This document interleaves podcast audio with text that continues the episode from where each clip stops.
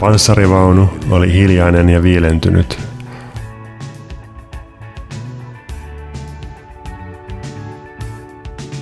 Panssarivaunun tykkitornin alla ajonurkassa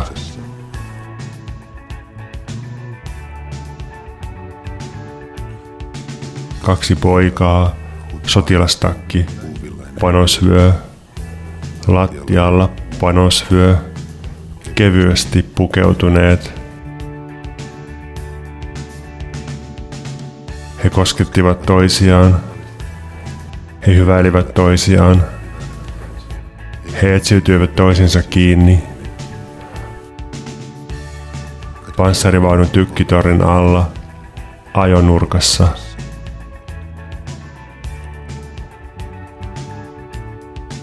Ystävyys, läheisyys, poikarakkaus, poikarakkaus, yhteytensä kietoutuneet. Panssarivaunu oli hyvin hiljainen, viileä ja tykkitornin alla. Kevyt kosketus keskellä hartautta. Lattialla panosvyö.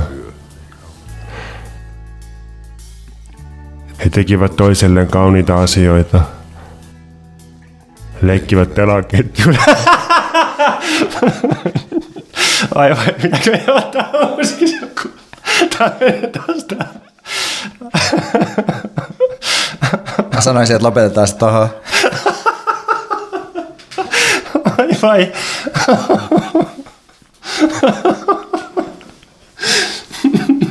Mä jäin sanomatta, että miten, miten se panssarivaunu oli tappokoneen vuosisadan takaa. Mutta ehkä se jää sanomatta sitten.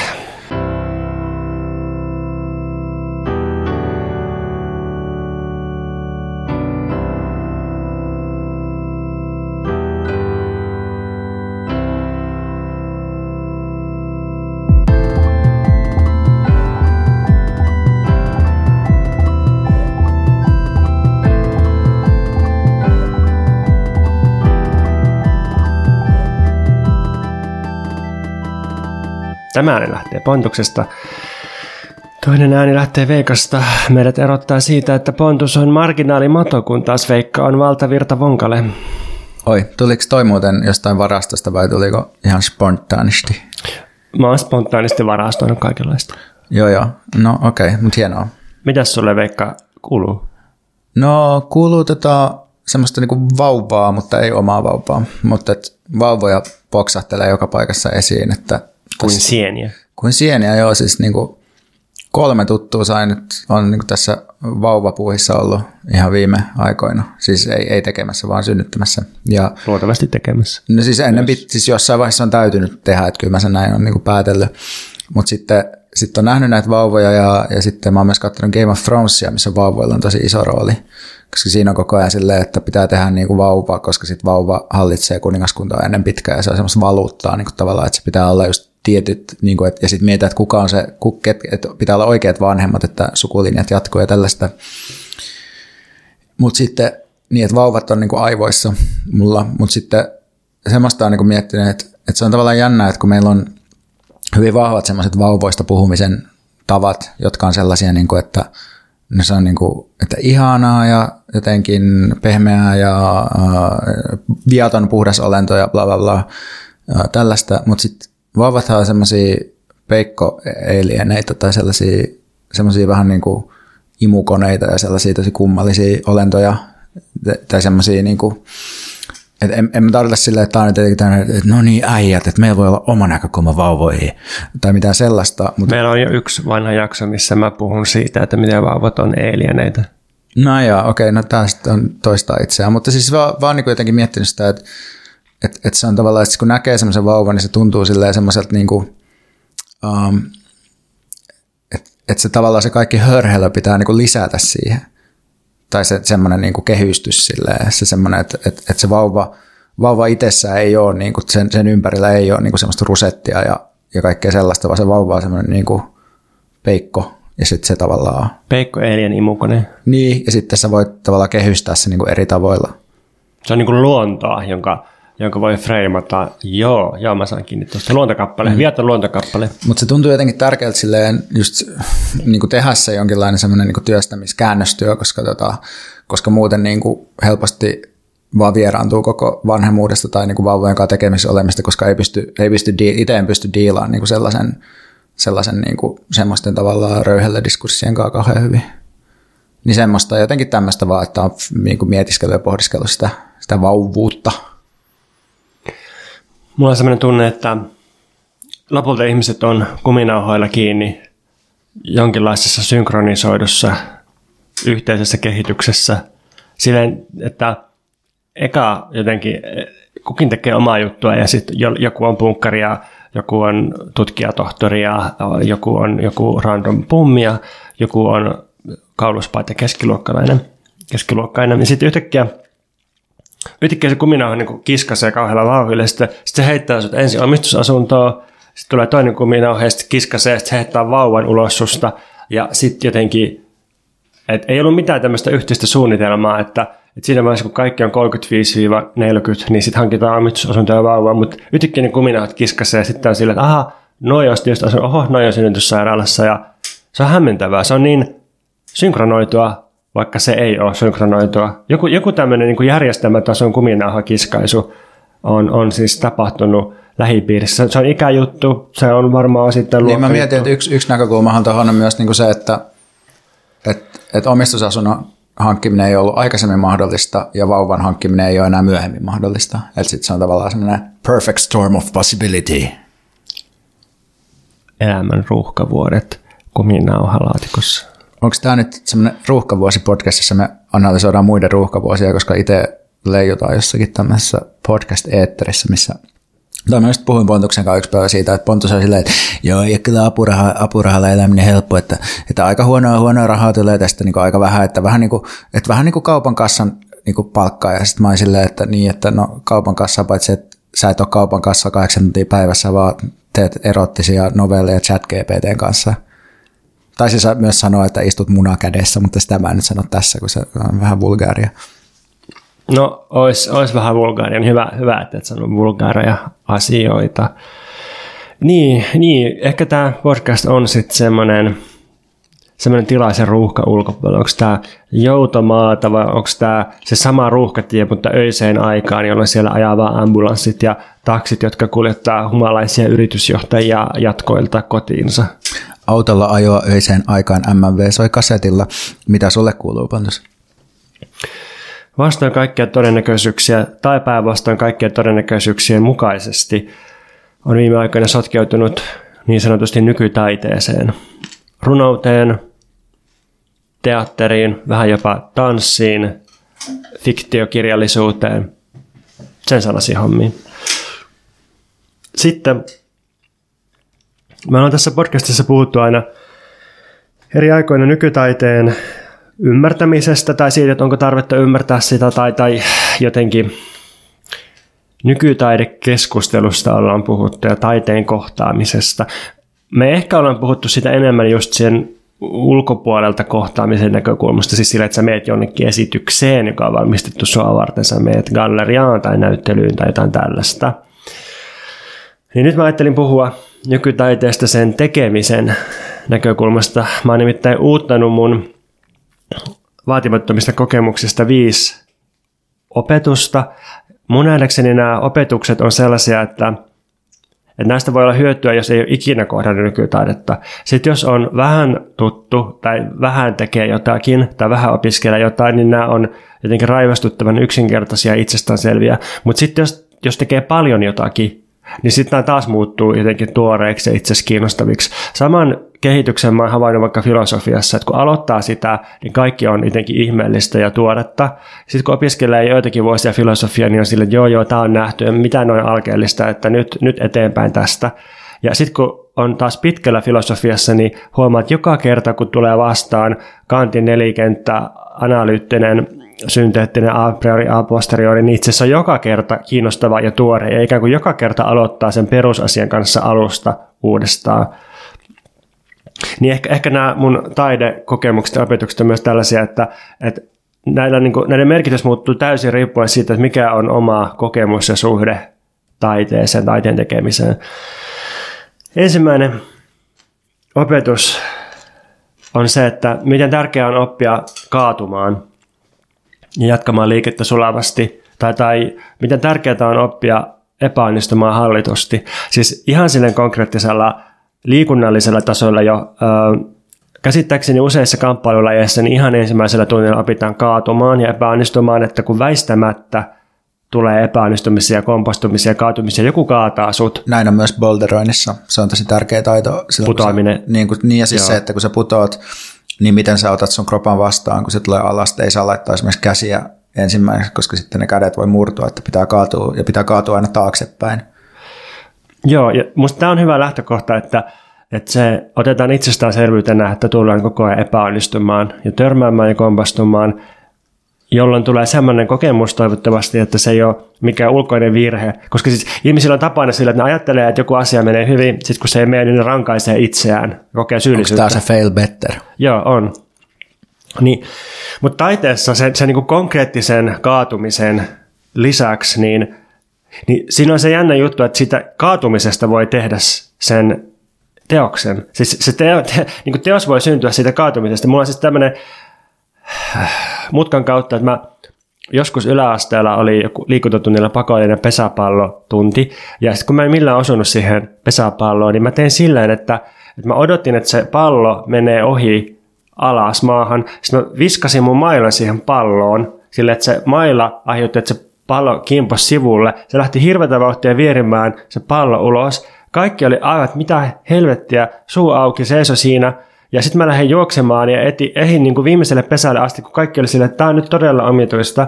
Ja sitten semmoinen juoksun jälkeen, niin siinä keskeytettiin peliä ja tehtiin semmoinen neuvottelu, että onko tämä itse sääntöjen vastasta. Ja todettiin, että tämä on itse asiassa ihan sallittua, että, että, niin kuin, että se pallo lähti kuitenkin niin kuin siitä, ja se, niin kuin, se vaan vieri jonnekin kauas, ja pallo voi vieriä. Että kyllähän niin kuin pesäpallossa voi lyödä palloa, pallo lentää, mutta ei missään ole kielletty, etteikö pallo saisi vieriä. Ja sitten kaikki oli niin hämmentyneitä tästä, että mä sain meidän joukkueelle hyvät pisteet tällä. No seuraavan kerran se ei tietenkään onnistunut, kun ihmiset oli varautunut tähän. Mutta mä näen, että taiteessa niin monet onnistuneet teokset on just tollaisia, että, että tehdäänkin niin kuin jotenkin otetaan sitä epäonnistumisesta kiinni ja liioitellaan sitä, tehdään siitä itse asiassa jotain niin kuin todella erityistä ja sitten just tämä uutuus, niin se herättää sellaista, että pesäpalloa voi ajatella jotenkin toisin, että toi ei ehkä toimi jossain kilpailutilanteessa kovin hyvin, mutta ainakin se on joku uusi yritys avaukseksi. Tai että jotenkin että epäonnistumista voi käyttää materiaalina nyt vähintään. Toinen opetus on se, että miten taide on kohtaamista, siis ei, ei, ei tällaisessa latteessa niin kuin meeting mielessä, vaan encounter mielessä. Mietin sitä, kun roolipeleissä aina niin kuin random encounters, että kohdataan jotain monstereita kentällä, niin vähän tällaisessa mielessä. Siis taide ei ole sellaista, että eka on joku suunnitelma, tai musta onnistunut taide, kiinnostava taide. että eka on joku suunnitelma, sit sä niin kuin suoritat sen ilman virheitä, ja sitten sä oot tuonut sen suunnitelman maailmaan, vaan, vaan enemmän se on sitä, että, että kohtaa erilaisia materiaaleja, olosuhteita, kanssatekijöitä, taiteen kokijoita myös, ja sinä törmää, ja sitten siitä syntyy joku tapahtuma tai teos tai jotakin. Esimerkiksi nykyisin mä ajattelen enemmän, että jos joku kirja ei toimi, niin aina se vika ei ole siinä itse kirjassa, mutta ei se ole myöskään siinä lukijassa välttämättä, vaan näiden kohtaamisessa. Ja en tarkoita pelkästään sitä, että no, tämä ei nyt ollut mulle tällä kertaa, vaan myös sitä, että ehkä se olosuhde ei ollut oikea, ehkä se asento, se törmäysasento ei ollut oikea tai jotain tällaista. Mutta kohtaamiset on tärkeitä ja se on tavallaan myös vähän raastavaa, koska kohtaamisethan jollain tavalla ainutlaatuisia, siis sillä, että jos näkee jonkun esityksen tietyllä kokoonpanolla tietyssä kontekstissa, niin ei, ei sitä voi toistaa. Sitten kun se tehdään uudestaan, niin ei se ole sama kuin kantaesitys. Kolmas mun oppima asia on se, että tämä on jotenkin niin banaali kuin tämä sanoo, mutta kyllä se vaan on se, että, että taiteessa pitäisi ainakin olla kyse avoimuudesta tulemiselle ja muutokselle ilman, että varsinaisesti tulee miksikään. Siis joku tämmöinen, että, että sitoudutaan johonkin ilman, että ollaan pysyvästi kiinni siinä. Jotenkin vähän tämmöinen ehkä paradoksaalinen, että, että flirttaillaan ja kokeillaan ja niin oikeasti otetaan vakavasti se, ja jotenkin työstetään sitä asiaa, mikä on käsillä, mutta vältetään sellaista raskautta, että no tästä olisi pakko tulla joku väitelause, tästä olisi pakko tulla joku mestariteos tai joku valmiiksi määritelty juttu. Pysytteleminen siinä avoimuudessa ja tulemisessa, niin se, se, se on jotenkin ehkä jopa vaikeampaa kuin semmoinen, että tuottaa jonkun tuotteen, joka on hallittu ja hillitty ja asianmukainen. Neljäs juttu liittyy siihen, että, että kun usein taidetta koetaan joko mustassa laatikossa tai valkoisessa laatikossa, siis galleria valkoinen laatikko ja esitystilat on usein mustia laatikkoja. Zodiacin Black Box on, on niin kuin esimerkki, sen, sen nimikin on niin kuin Tästä kutsutaan silleen, että, että verhot on mustia, jos siellä on verhoja ja seinät ja lattia ja kaikki on kattoa mustia ja, ja näin. Ja sitten myös taiteilijat klassisesti pukeutuu usein mustaan, muotisuunnittelijat pukeutuu mustaan, niin se, se on niin ulkoapäin jotenkin kiinnostava semmoinen, että näillä ihmisillä on makua ja, ja tota, kykyä pukeutua vaikka miten tai ilmaista itseään tai niin kuin rakentaa ympäristö vaikka minkälaista, niin miksi sit musta? Niin sit, kyllä mä oon niin ymmärtänyt vähitellen sen, että vähän niin kuin runokirja tarvii valkoisen sivun, niin, niin sen taustan pitää olla jotenkin hillitty, katoava, ei häiritsevä, jotta siihen voi rakentaa jotakin, mihin huomio kiinnittyy ja mikä niin pystyy rakentumaan kiinnostavasti. On myös mahdollista tehdä tämän vastakohtana jotain hillittömän barokkimaista ja mega ekstra värikästä – on myös mahdollista pukeutua vaikka sillä tavalla, mutta se on niin aika vaikea. Se on niin todella, todella vaikeaa ja harvinaista, että se onnistuu. Niin, eikö, eikö niin kuin jotenkin taiteen ja ei-taiteen yksi, yksi semmoinen erottava tekijä olisi se, että taide on kehystetty taiteeksi, taide koetaan taidemaisesti ja sen niin kuin kokemisen edellytyksenä on just tämmöinen jonkinlainen uh, kokemuksen kehystäminen, tilan kehystäminen, tietyt niin kuin eleet ja rituaalit ja tällaiset. Et joku Joo. asia, joka tavallaan voi olla ohimenevä, ohimenevä omituinen niin kuin värähdys universumissa, jonka sä koet, kun sä oot bussissa, niin se tavallaan, että jos se sama värähdys tapahtuisikin niin kuin kehystetysti black boxissa, niin sit se olisi niin kuin nykytaidetta. Joo, ja tätä on helppo tulkita sille sosiologisesti, että se on ikään kuin keinotekoista tai vähän niin kuin jopa jonkun mielestä huijausta, että hei, sama asia, mutta sitten kun se laitetaan vaan galleriaan, niin sitten se onkin taidetta. Mikä sitä tämmöinen, että laitat vessanpöntön galleriaan, niin se on taidetta, mutta vessassa se ei ole taidetta, että eikö tämä nyt ole pelkkää teeskentelyä.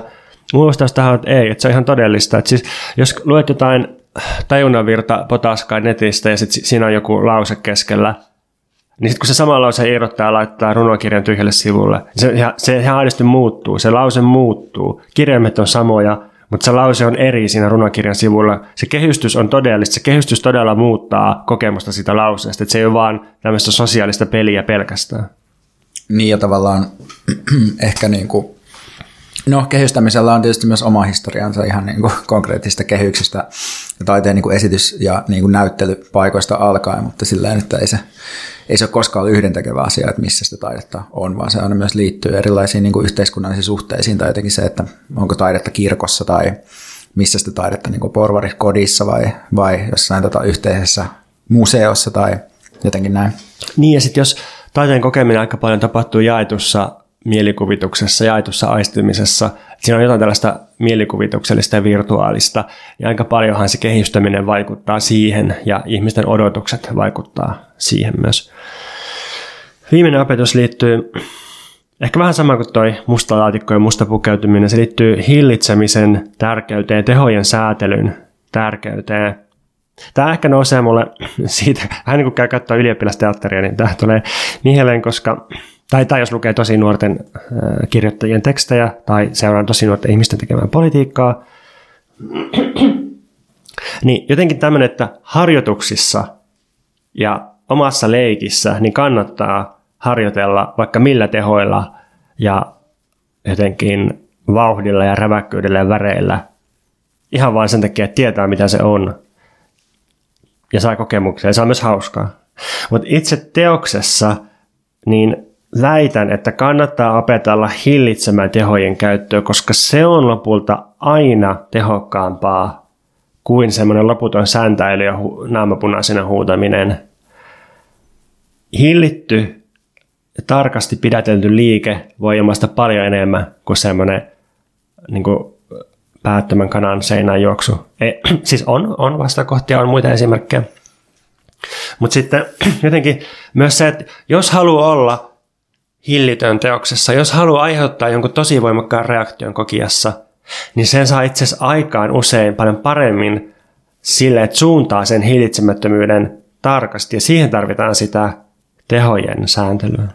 Musta tuntuu, että tämä on myös yksi, yksi syy, että miksi nykytaide on usein niin raivostuttava ihmisille. Että että se tavallaan just se semmoinen toned down outous on jotenkin sellaista, että siihen on niin kuin vaikea suhtautua. Että jos se on tosi semmoista niin kuin päin naamaa, että se haastaa semmoiseen tosi suoraan konfrontaatioon, niin siihen on helpompi ottaa jonkinlainen suhde. Joku silleen tykkään, en tykkää, on järkettynyt, en ole järkettynyt, mutta jos on sellaista jotenkin, että että sä meet johonkin tilaan ja siellä on vähän jotain outoa, että jossain pyörii joku nauhuri ja sieltä tulee jotain ihme huminaa ja sitten on joku semmoinen ihmeellinen tekstiiliasia, joka vähän kiiltää ja sitten sä katsot sitä eri puolilta ja mitä vittua tämä niinku on, niin se, se on, se on vaikeaa. Se on, kun se vaatii just avautumaan siihen kohtaamiseen siihen, että tästä, tästä voi seurata jotain, mutta voihan tämä olla tätä roskaa tai voihan se olla huono kohtaaminen, että ei se, se ei ole mitään takeita siitä. Ja sitten sitten kun halutaan, kun vaikka taiteen tekijät, nuoret taiteen tekijät haluaa jotain takeita, niin mun erittäin törkeä ja kärjistetty, erittäin binaarinen, hyvin väkivaltainen, todennäköisesti myös traumatisoiva jaottelu, no ei, ehkä hieman kärjistin, on, on tämmöinen, että, että jos on nuori taiteentekijä ja haluaa niin kuin marssia sille jotenkin hyvin jyrkästi näyttämölle ja niin kuin ehkä vähän itse varmasti tykitellä, niin miehet, vaikka mie- miesohjaajat tai jotkut miestekijät tykkää tehdä sillä, että ne niin kuin lähtee tekemään jotain tosi ilmeistä transgressiota, siis tämmöistä rajojen ylitystä, että niin kuin, aha, joku asia on tabu, no nyt, nyt niin kuin runnotaanpa, hierotaanpa naama oikein täysillä, kaikki tehot tappia, nyt, nyt vedetään tällä sitten ja hakataan naamaa sitä ja niin kuin, todella, todella niin kuin överisti sitten runnotaan tällä eteenpäin, panssarivaunut jyrisee ja näin. Ja poikarakkaus tietenkin. Joo, no sitten jos on naistekijä tai ehkä jotenkin haluaa irrota koko binaarista, niin sitten mun kokemus on, että se, se, se kliseen muoto sillä sektorilla, jos on nuori taiteentekijä, niin sitten on semmoinen, että, että mennäänkin tunnustuksellisella traumapuheella. Ja se, se on niin kuin sit se, että, että tiedetään, että sillä saa aina tietynlaisen reaktion. Ja sekin on, se on tavallaan niin kuin omalla sektorillaan nykyään alkaa olla joskus yhtä ready-made kuin se, se niin kuin tykittelevä transgressio. Ja näistä molemmista on myös hienovaraisia ja tosi onnistuneita esimerkkejä. Missä nimessä mä en sano, etteikö näitä saisi kannattaisi käyttää, mutta että jos, jos etsii mahdollisimman kliseisiä muotoja, jossa se tehojen säätely ei todellakaan toteudu, niin joskus ne voi ajautua umpikujiin näissä muodoissa. Kysypä uudelleen. Opitko Veikka paljon nykytaiteen tekemisestä näistä? Mähän siis on yhdessä nykytaiteilijan kanssa ja, ja mä oon todennut, että meidän rakkauden yksi vahvuus on se, että mä en tajua nykytaiteesta mitään. Ja te, toki niin kuin voidaan sitten esittää myös se kysymys, että onko nykytaiteessa kyse niin kuin tajuamisesta vai sittenkin jonkinlaista kohtaamisesta. Mutta sehän on mun mielestä, niin kuin, se on varmaan, tai musta tuntuu, että sellainen niin kuin yhteiskunnallisella tasolla tai sellaisen niin kuin jotenkin väestön tasolla niin kuin taiteen vastaanottolla on aina 150 vuotta jäljessä keskimäärin, niin sitten se on tavallaan sillä, että käy jonkun koulutusjärjestelmän läpi ja sitten oppii, että okei, että taiteessa on kyse arvotuksen ratkaisemisesta, ehkä myös jostain niin kuin tekijäsubjektin niin kuin tunteiden ja ehkä biografisen niin kuin kokemuksen ilmaisemisesta, sitten sä meet niin kuin meet tota, eka luet niin kuin Henrik Ibsenia ja August Simberia, että silleen, no niin, tähän toimii. Et nyt mä tajusin, että tässä niin kuin, tämä avain on tämä, kun silloin on vaikea lapsuus, niin kun tässä on tämä niin kuin Tina Sotilas, niin se on niin kuin se itse se kirjailija. Ja sitten sä meet niin kuin Väinö Aaltosen museoon Turussa, ja sitten siellä on joku sellainen peilipallo, jonka sit se nimi on joku Spherical. Ja sitten se niin kuin jotenkin peilaa vähän niin kuin sun naamaa, mutta sitten jotain vähän niin kuin ei kaikista kulmista. Sitten se, että okei, mikäkään tässä on niin kuin se arvotus, niin kuin, että miten mä ratkaisen tämän ja sitten sit alkaa vituttaa. Niin se on, se on niinku tavallaan se mun, mun ongelma, että mä, mun on vaikea asettautua kohtaamisiin, koska mulla on sellainen niin kuin, mulla on semmoinen yliminä, joka vaatii selityksiä. Ja sen takia mä itsekin vaan selitän kaikkea ja niin kuin teen diskursiivisesti selkeäksi, ymmärrettäväksi asioita. Ja nykytaiteessa ei tavallaan toimi, koska se taiteen idea on just se, että sä et niin kuin selitä sitä, vaan sä kohtaat jotakin. Mutta sitten nykytaiteilijalle voi olla yllättävän hauskaa, kun joku muu tulee ja selittää sen teoksen, niin sitten se saattaa ilahtua siitä itsekin.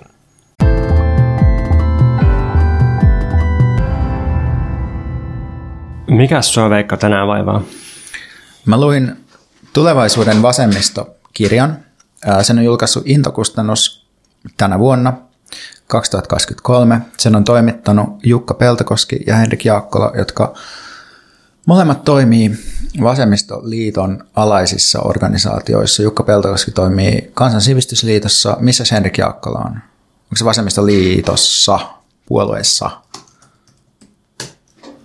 Heti huomasi, että taustatyö on tehty liian heikosti. Poliittinen asiantuntija Vasemmistoliitossa. Joo, olisipa itsekin poliittinen asiantuntija, ehkä vielä joku päivä. Mutta tämä on tämmöinen artikkelikokoelma, ehkä jonkinlainen vaalikirja, kun tämä, niin kuin, tämä on vähän niin kuin yhteydessä Vasemmistoliiton jonkinlaiseen ohjelmatyöhön, mutta myös tietysti tulee vaalikeväänä, niin sitten se voi olla jotenkin tavallaan tapa ehkä tehdä jonkinlaista fundraisingia ja vähän jalkauttaa jotain omaa ohjelmatyötä. Mutta tässä ruoditaan siis vasemmiston politiikan erilaisia aatteellisia ulottuvuuksia ja vähän myös tulevaisuuden perspektiivejä. Ja me päädyttiin sitten Pontuksen kanssa siihen, että me, koska nyt on tullut sekä tämä tuleva vasemmistokirja että sitten toi palava maailma, muuttuva Eurooppa-raportti, että me tehdäänkin pitkästä aikaa suuri vasemmistojakso. Meidän viime vasemmistojakso taas on nimeltään Mikä vasemmistoa vaivaa. Miltäs vuodelta se on? Syksyltä 2018, muistaakseni se oli ensimmäinen jakso, missä meillä oli semmoinen hassutteluintro. Siinä alkoi tulla lonkeroita sängyssä. Ah, se on muuten klassikko intro. Ihmiset muistelee sitä vieläkin välillä, kun tehdään tämmöisiä reminiscing Instagram-keskusteluja tai kyselyjä. Mutta joo, Uh, mä sitten ajattelin vähän niin käydä läpi, että mitä tämä kirja kertoo meille niin kuin suomalaisesta vasemmistosta. Ja nyt vähän niin kuin käsitteen määrittelyä sillä aluksi, että kun me puhutaan tässä nyt, nyt kun puhun vasemmistosta tässä kirjan kontekstissa, niin puhutaan puolueen vasemmistosta, eli vasemmistoliitosta puolueena, ja sitten mä erikseen sanon, jos mä viittaan parlamentaarisesti, jos mä sanon parlamentaarinen vasemmisto, niin sitten se ehkä pitää sisällään niin kuin vasemmistoliiton, mutta ehkä myös niin kuin jotenkin muiden puolueiden jonkinlaiset vasemmistopolitiikkosiivet, eli SDPn ja vihreiden vasemmistolaiset tyypit. Ja sitten tässä on vielä semmoista pientä käsitteellistä hankaluutta sen takia, että kun esimerkiksi mä tein pari semmoista, kun meillä on nykyään aika laaja tämä Instagram-seuraajajoukko, ja sitten mä kyselin niiltä, että no mikä teidän niin poliittinen, jos pitäisi jotenkin esittää tämmöinen poliittinen identifikaatio, niin mikä se olisi, niin vasemmistoliitto, ei vasemmistoliitto, vaan vasemmistolaisuus tai vastaruus on selkeästi yleisin, yleisin määrittely, mitä ihmiset itselleen antaa, ja tämä mun mielestä kertoo siitä, että, että se itse asiassa niin kuin tässä arkikielessä ollenkaan tarkoita vasemmistoliittoa, Ei missään nimessä, ei. vaan se tarkoittaa ihmisille yleensä jotenkin sellaista, että ne epämääräisesti identifioituu tällaiseen niin kuin, tiettyihin niin kuin, sellaiseen niin sosiaaliseen oikeudenmukaisuuteen, jonkinlaiseen ehkä tulonjakovaatimuksiin. Sitten se pitää sisällään myös jo, jollain tavalla myös jonkinlaista anarkistista ja kommunistista perinnettä. Feminismia, antirasismia, Feminismi, niin. ekologiaa. Niin siinä on semmoinen aika löyhä semmoinen niin erilaisten tämmöisten sosiaalisiin liikkeisiin kytkeytyvien kysymysten niin yhte, yhteisyys tai tällainen. Mutta nyt puhutaan niin enemmän tästä puolen näkökulmasta näiden julkaisujen takia. Mutta tästä tulevaisuuden vasemmistokirjasta täytyy kyllä ensimmäiseksi todeta, että, että tässä puhutaan loppujen lopuksi tulevaisuudesta melko vähän tässä kirjassa. Et ennemmin mä sanoisin, että tässä on ehkä kyse nykyisen vasemmiston tausta-ajattelusta, että mi- millaiseen, niin kuin, millaiseen jotenkin teoreettiseen tai yhteiskunta-ajattelun taustaan tämä nykyinen toiminta perustuu. Ja mä nostan täältä mun mielestä erityisen hyvä teksti tässä kokoelmassa oli Tero Toivasen teksti energiatuotannon ja tuotannon yleensä murroksesta ja tämmöisestä kestävästä siirtymäpolitiikasta, jossa aika selväsanaisesti käydään läpi sitä Suomen niin nykyistä talousmallia ja, ja luonnonvarojen käyttöä ja tällaista. Sitten toinen nosto, niin mun mielestä oli kiinnostavaa, että vasemmistonuorten Pinja Vuorisen teksti on tässä kokoelmassa ainoa, joka selkeästi kysyy sen kysymyksen, että miten vasemmistoliiton olisi mahdollista saavuttaa mitään tavoitteistaan, kun sen kannatus on noin 8 prosentin luokkaa. Ja mä palaan tähän kysymykseen myöhemmin, mutta tämä tavallaan tämä kysymys voi ehkä muotoilla myös niin, että, että tavallaan monilla puolueilla on mahdollisuudet suunnilleen täyttää jotain niistä lupauksista, mitä ne tekee, koska niiden lupaukset on niin kämäsiä. että jos kokoomuksella vähän niin kuin, no okei, niillä on jotain semmoista lällälää, nostetaan kaikki keskiluokkaa, mutta sitten ne on kuitenkin tavallaan, että ne on vähän silleen, että no, me niin vähennetään valtiomenoja mahdollisimman paljon tai, tai jotain, tai keskustellaan jotenkin silleen, että no, tyyli, että jatketaan luonnon tuhoamista ja eläinten tappamista. Ei nyt ole suora sitaatti heidän ohjelmastaan, mutta jotain tällaista se on, tai demareilla jotenkin silleen, että no ei tuhota kaikkea heti, mutta pikkuhiljaa. Ja sitten persoilla on taas semmoinen, että rajat kiinni ja ainoastaan niin kuin, sinimustaa harmautta kaikkialle, niin sit niiden kannattaa ehkä myös pettyä siihen, että jos ne on hallituksessa, niin ne ei sitten toteutakaan fasismia. Ni, niin sitten ehkä, ehkä tässä niin vasemmistoliitolla ja persuilla joku sellainen rakenneyhtäläisyys siinä, että molempien tavoitteet on lopulta itse asiassa aika radikaaleja, jos ne ottaa vakavasti, mutta sitten siinä on kauhean kuilu siihen, miten ne pystyy käytännössä hallituksessa tekemään. Jep, jos ajattelee vaikka tuota Tero Toivasenkin tekstiä tässä, niin sehän ei edusta siis tässä vasemmistoliittoa, vaan enemmän biostutkimusyksikköä ja niiden tavoitteita, mutta se idis on kuitenkin vähän niin kuin se, että, että sidotaan niin kuin Suomen uh, Suomen koko teollisuus ja talous täysin niin kuin hiilineutraalius tai niin kuin päästövähennys ja tavoitteisiin, mikä tarkoittaa tavallaan niin kuin koko niin kuin käytännössä suunnitelmatalouteen siirtymistä ja koko tuotannon haltuottoa tai, tai olla antirasistisen niin kuin, tai niin kuin Liban Sheikh kirjoittaa tuossa antirasistisesta liikkeestä, minä koskaan niin feministisistä tavoitteista, niin nehän on semmoisia koko yhteiskunnan rakenteet niin kuin perustavalla tavalla muovaavia juttuja, niin onhan se aika iso kysymys, että jos on 8 prosentin kannatus, niin mitä siellä, tai että sitten kuitenkin siellä hallituksessa, niin eihän siellä niin kuin ihan sellaista ole sit pystytty tekemään niin kuin tällä hallituskaudella, missä vasemmistoliitto on istunut tuolla Marinin hallituksessa. Mutta sitten tämä, niin kuin, puhutaan tuosta lisää myöhemmin, mutta tämä Pinnevuorisen teksti edustaa mun nähdäkseni tavallaan sitä samaa vasemmistonuorten näkökulmaa, johon mä tutustuin itse jo vasemmistoliiton puoluekokouksessa Oulussa vuonna 2016. Et siihen liittyy tietyt samat tavoitteet, että toivotaan just puolueelta enemmän semmoista liikemäisyyttä, populistisuutta ja selkeämpää kapitalismin vastaisuutta – ja sitten tavallaan ongelmiin ehkä joudutaan sitten niin kuin siinä, että, että kun tavallaan liikemäisyyttä on vaikea toivoa organisaatiolta, joka on viritetty tekemään toisia asioita. Että liikemäisyys on jotenkin sellaista, että se edellyttää, liikemäisyys tautologisesti edellyttää liikemäisyyttä. Eli pitää olla joku liike, jotta on liike tai näin. Niin mä ajattelen sun kuvia aina sillä, että, että puolue ei voi olla liikemäinen, tai puolue aina epäonnistuu, tai se liike aina kuolee siellä puolueessa – sen liikkeen pitää olla puolueen ulkopuolella ja sen pitää painostaa puoluetta. Ehkä jotkut liiketoimijat voi mennä puolueeseen ja kaapata sen, mutta, mutta vaikka kuinka hyvät tyypit menis ja kuinka hyvin kaappaisi puolue, niin sitten se kyllä alkaa lässähtää ennen pitkään, sitten aina pitää tehdä uusi kaappaus, mutta jotenkin se on mulle itselleni väärä näkökulma, tai jotenkin epäonnistumaan toimittu näkökulma, että puolue voisi muuttua liikemäiseksi mutta niin voi olla, että, että on liike puolueen ulkopuolella ja se onnistuu sieltä ulkoa käsiin uudistamaan sitä puoluetta ja puolue pystyy sitten tällä energialla tekemään jotain. Niin, mä näen, että on ehkä semmoinen um, osittain kaikkia puolueita koskeva ristiriita, että niillä on kaikilla jonkinlaiset massaliikkeet taustalla, mutta puolueet on niin massaliikkeiden yleensä jonkinlaisia kivittymiä, kivettymiä, joista jotkut esimerkiksi jotkut pienemmät ja vähemmän etabloituneet puolueet voi yrittää pitää yllä niitä liikemäisyyden piirteitä just sen takia, että ne, niillä on niin vähän rahaa, että ne ei voi esimerkiksi vuokrata toimistoa tai jotain tällaista. Mutta sitten, että esimerkiksi vaikka vasemmistoliitossa selkeästi ehdokkaille on tosi tärkeää pitää kiinni jotenkin siitä ajatuksesta, että tämä on nimenomaan liike, ja se toistellaan, että me ollaan liike, mutta ei se toistaminen itsessään niin muuta välttämättä hirveästi sitä, että miten, miten etabloitunut se toiminta on ja näin, eikä sitä nyt kannata mun mielestä idealisoidakaan, että ei tarvikaan yrittää mun mielestä välttämättä olla joku liike, että sen kun tekee mitä tekee, mutta no joka tapauksessa sitten nostan vielä tuota Anna Kontulan teksti, joka on minusta ihan mielenkiintoinen, koska siinä tavallaan niin kuin katsotaan tulevaisuuteen, mutta sillä tavalla, että et, et, et jos nykyiset luokkamuodostutelmat ja niin kuin teollinen yhteiskunta on ollut se perusta, jolle vasemmisto niin kuin tämmöisenä poliittisena uh, muotona tai niin kuin muodostelmana on syntynyt, niin jos tämä koko luokkamuodostelma ja teollinen yhteiskunta katoaa, niin mitä tapahtuu vasemmistolle? Tästä oli kiinnostava julkaisukeskustelutilaisuus tästä kirjasta ja se on KU eli Kaikki uusiksi podcastissa myös nauhoitettu. Ja siellä Anna Kontula tiivisti tuon tekstin musta ihan hauskasti oman tekstissä siis kun se muotoili, että, että niin kun, siis ideana oli, että nykyinen poliittinen järjestelmä on rakennettu hallinnoimaan fossiilikapitalismia mukaan lukien siis vasemmisto Niin se, sehän on aika tarkkanäköistä musta vasemmistopoliitikoilta kansanedustajilta sanottu, että hei, olen osa järjestelmää, joka on syntynyt hallinnoimaan, säätelemään fossiilikapitalismin sisäisiä ristiriitoja.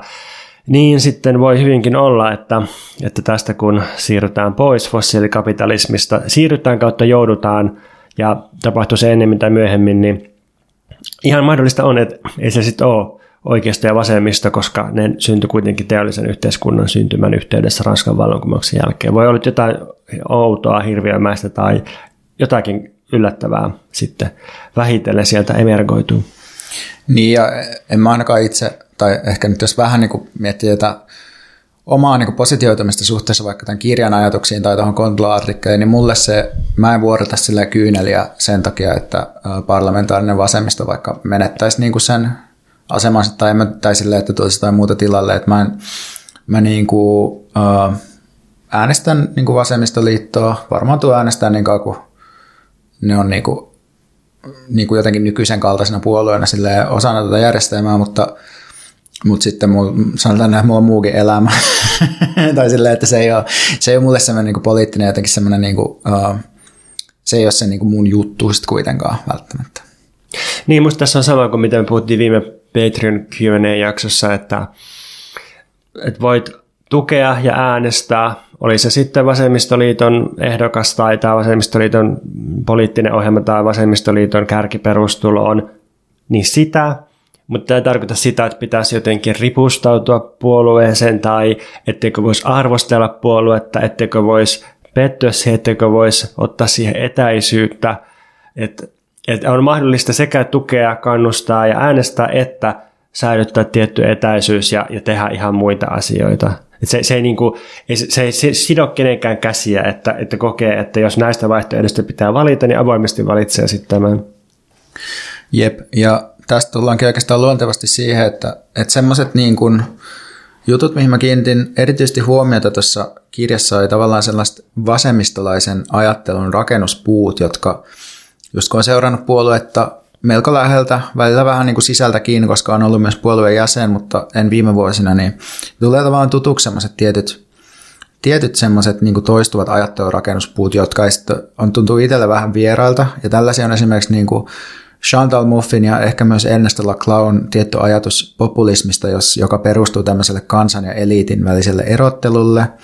Sitten tota, kapitalismin ja demokratian asettaminen toistensa vastakohdiksi niin, että kapitalismia vastaan taistellaan nimenomaan demokratialla, demokratialla ja tulonjaolla, eli tämmöisellä niin kuin tuotannon ikään kuin, niin kuin lopputuotteen jakamisella markkinoilla.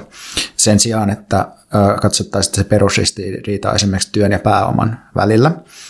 Sitten tota, tämmöinen investointeihin perustuva talouspolitiikka, jossa velanotto nähdään ilmastonmuutoksen vaatimien infrastruktuurimuutosten kannalta välttämättömäksi tai muuten vaan niin tämmöinen tavallaan niin kuin investointeihin ja velanottoon ö, vähän löysemmin suhtautuva talouspolitiikka, joka sitten liittyy ö, niin kuin kiinsiläisyyteen, mutta joka toimii nimenomaan kapitalismin kehyksessä kuitenkin.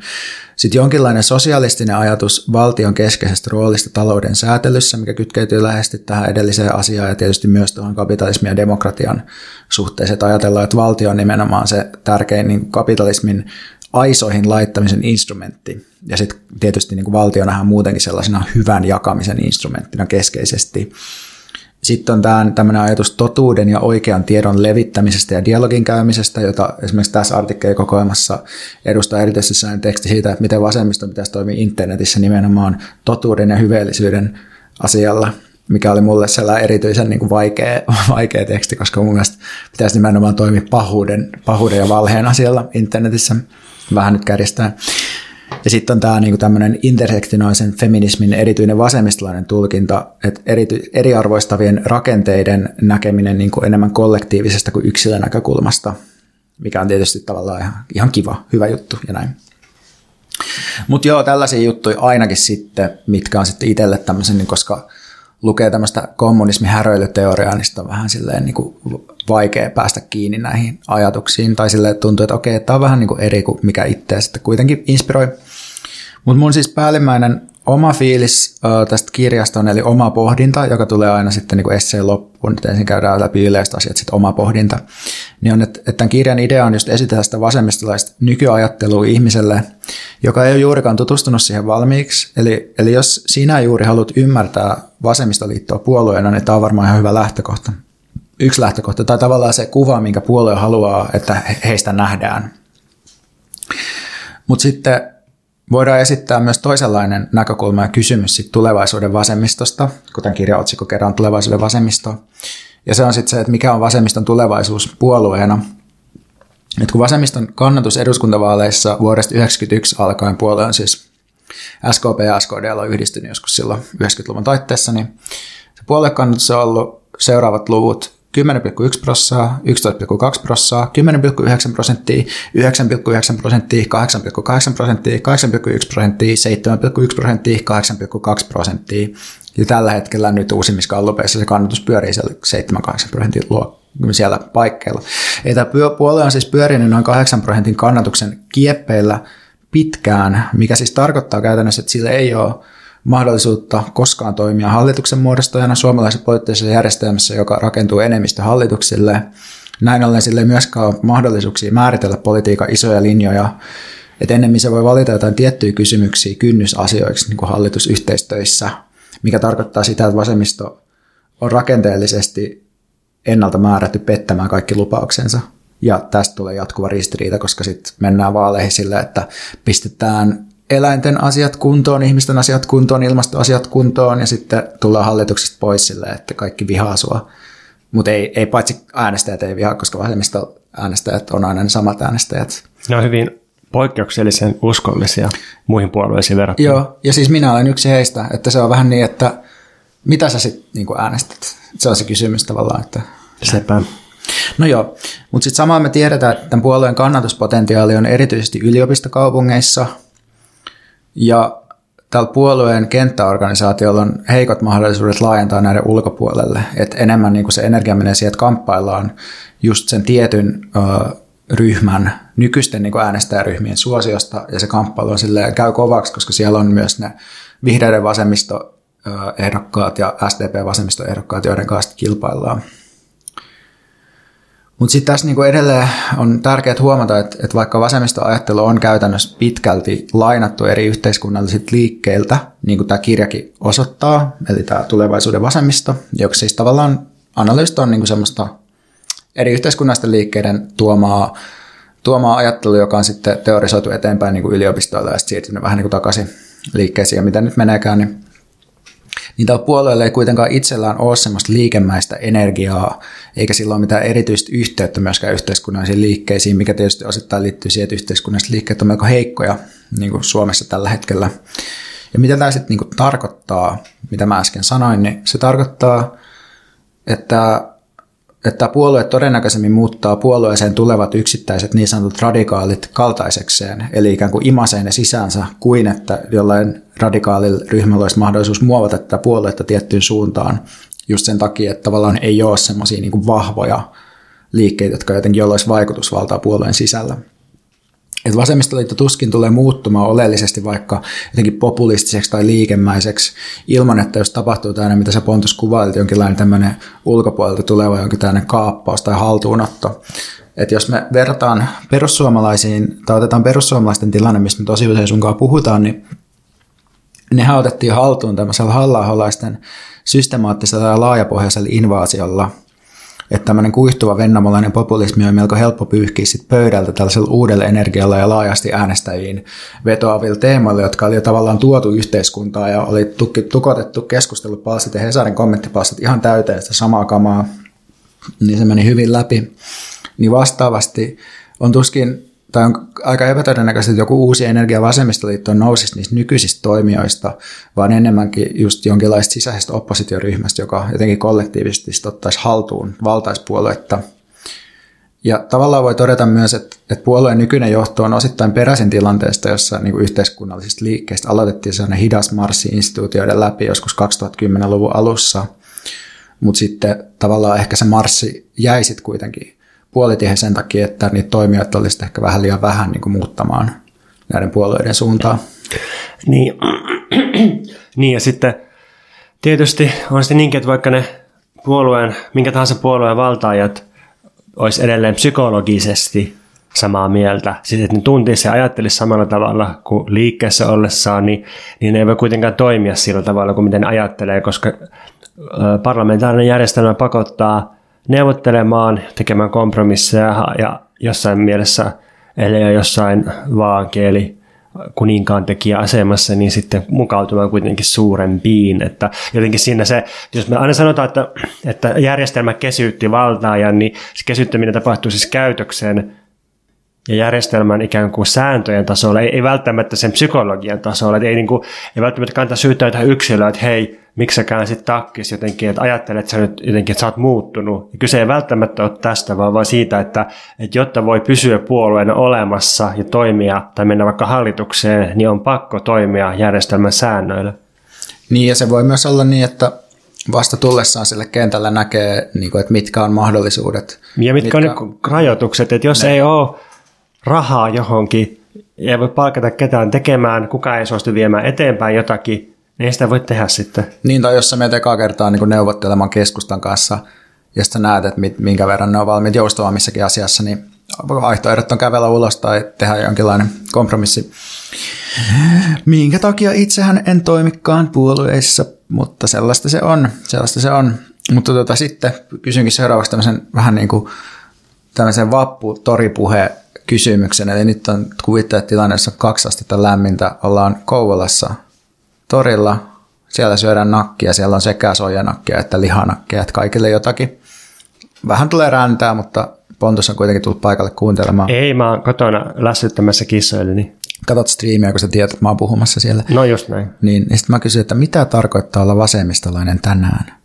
Niin me tehtiin tämä IG-kysely sitten, ja tosiaan tyypillinen nimitys, johon, jota meidän omat kuulijat käyttää, on tosiaan olla vasemmistolainen. Mutta se ehkä vaikuttaa, että yleisemmällä tasolla täällä viitataan jotenkin tiettyihin niin kuin jaettuihin arvoihin enemmän kuin toimintaan. Et silloin kun sanoo olevansa vasemmistolainen, niin se on niin kuin, että mä, mä jaan tämän vasemmistolaisen yhteiskuntakäsityksen ja vasemmistolaiset arvot. Ja just tämän niin kuin kirjan lukemisen perusteella ja myös vasemmiston käytännön politiikkaa seuraten, niin mun nähdäkseni vasemmistolaisuus nykyään tarkoittaa just jokseenkin sitä, että puolue, joka muuttaisi yhteiskuntaa radikaalisti toisenlaiseksi valtaan päästessään, tekee kompromisseja saadakseen jotain ydintavoitteita läpi hallituspolitiikassa. Tämä on se malli. Ja vasemmistolla on myös se tilanne tosiaan, että äänestäjillä ei ole juuri muuta vaihtoehtoa kuin vasemmisto, ja sen takia kannatus on vakaa, mutta ei kasva. Et jos katsoo vasemmiston nykyistä ehdokasasettelua vaaleissa just tästä arvojen näkökulmasta, niin tuntuu, että – Näiden nykyehdokkaiden profiili on ainakin täällä etelässä aika semmoinen niin sanotusti vaikuttajavetoinen. Siis että on tietyt valmiit yleisöt ja äänestäjäryhmät, ja ne merkitsee enemmän kuin se, että ihminen esimerkiksi nousisi jostain tietyistä liikkeistä tai vaikka intressiryhmistä, kuten vaikka järjestäytynyt työvoima, ympäristöliike tai antirasismi tai niin edelleen. Eli tavallaan on ehkä tapahtunut sellainen muutos, että, että pohditaan enemmän niin kuin yleisöjä, yleisöjä kuin, niin kuin vaikka intressiryhmiä. Ja se on ehkä sellainen politiikan yleinen muutos, mutta se nyt niin kuin mun mielestä on kiinnostavaa erityisesti tässä niin jotenkin vasemmistoperspektiivistä, missä se liikkeen retoriikka edelleen on kuitenkin jotenkin keskeinen tai tärkeä. Niin sitten tässä liikutaan tavallaan kohti semmoista puhtaammin niin kuin abstraktioiden, abstraktien arvojen politiikkaa, jossa tietyt arvot just valitaan toisten sijaan. Että et jos, niin kuin, jos joukkoliikkeen, ajatu, joukkoliikkeen ajatuksena voisi olla ensisijaisesti ajaa parlamentaarisen reitin kautta läpi jotain tiettyjä laajempia tavoitteita.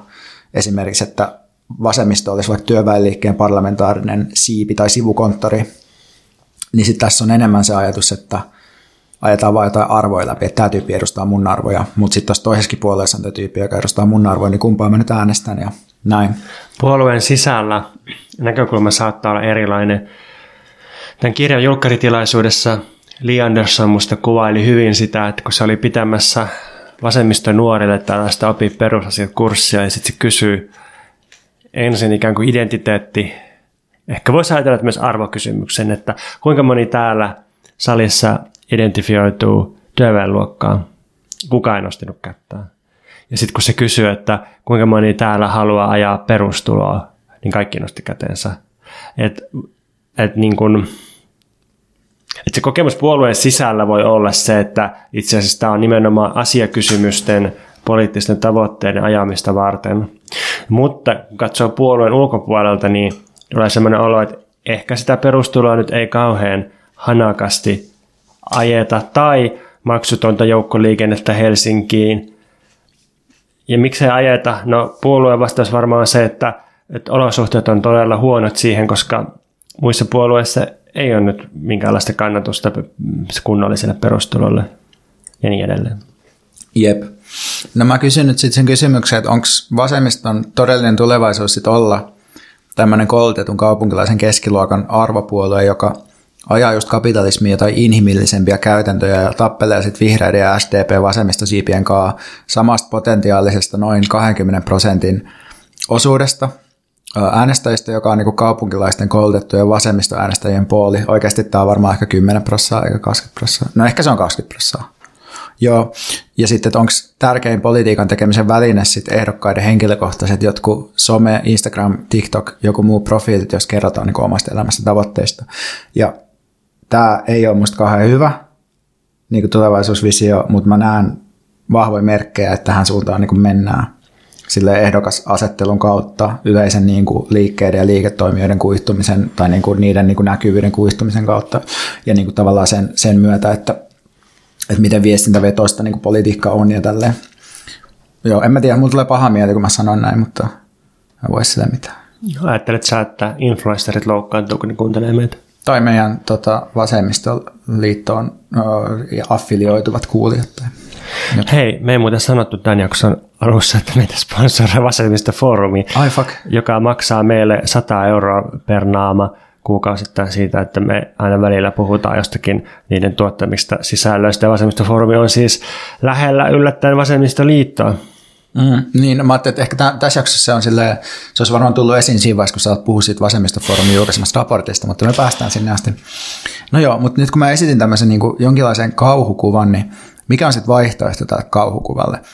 Niin mulla ei ole siis mitään erityistä kykyä tai syytä yrittää ehkä enemmän kykyä niin kuin yrittää tarjota mitään vaihtoehtoja vasemmistoliiton nykysuuntauksille, koska mun oma poliittinen niin kuin, ö, kiinnostus, no se on ehkä niin kuin jossain potentiaalisissa liikkeissä, jotka vois painostaa puolueita, mutta sitten tavallaan itse niin myös, mä en niin kuin osaa oikein tota, tai ymmärrä niin kuin kauhean hyvin puoluepolitiikkaa. Ja se on musta ihan fine, koska ei mun sitä tarvitse välttämättä niin ymmärtää mutta mulla ei myöskään ole mitään tietoa siitä, että olisiko mun omat mahdolliset ehdotukset sellaisia, että ne vaan itse asiassa laskis vasemmistoliiton kannatusta entisestään ja vähentäisi vielä lisää sitä kannatusta. Et kun tavallaan politiikassa tai parlamentaarisessa politiikassa kuitenkin on niin, että, että jos joku asia lisää kannatusta, niin se on hyvä juttu, ja jos se laskee kannatusta, se on huono juttu. Niin sitten tavallaan se niin kuin kysymys oikeasta ja väärästä, hyvästä ja huonosta on niin kuin vähän hankala, että jos ajattelee silleen makkiavellilaisittain tai silleen mutta just että esimerkiksi tässä toi Pinja Vuorinen tosiaan kritisoi tätä vasemmistoliiton hallitustaivalta tuossa omassa tekstissä ja mä oon itsekin sitä kritisoinut, mutta totuus kuitenkin on myös se, että ei se Vassin kannatus ja Sipilän hallituksen oppositiossakaan kasvanut käytännössä ollenkaan, koska Ville Niinistöstä tuli niin kuin sellainen virallinen hallituspolitiikan semmoinen liberaalisivistys kriitikko joka oli sillä, että nyt menee kyllä, nyt on koulutus todella huonossa jamassa ja tälleen. No se kasvoi se yhden prosenttiyksikön, mutta joo.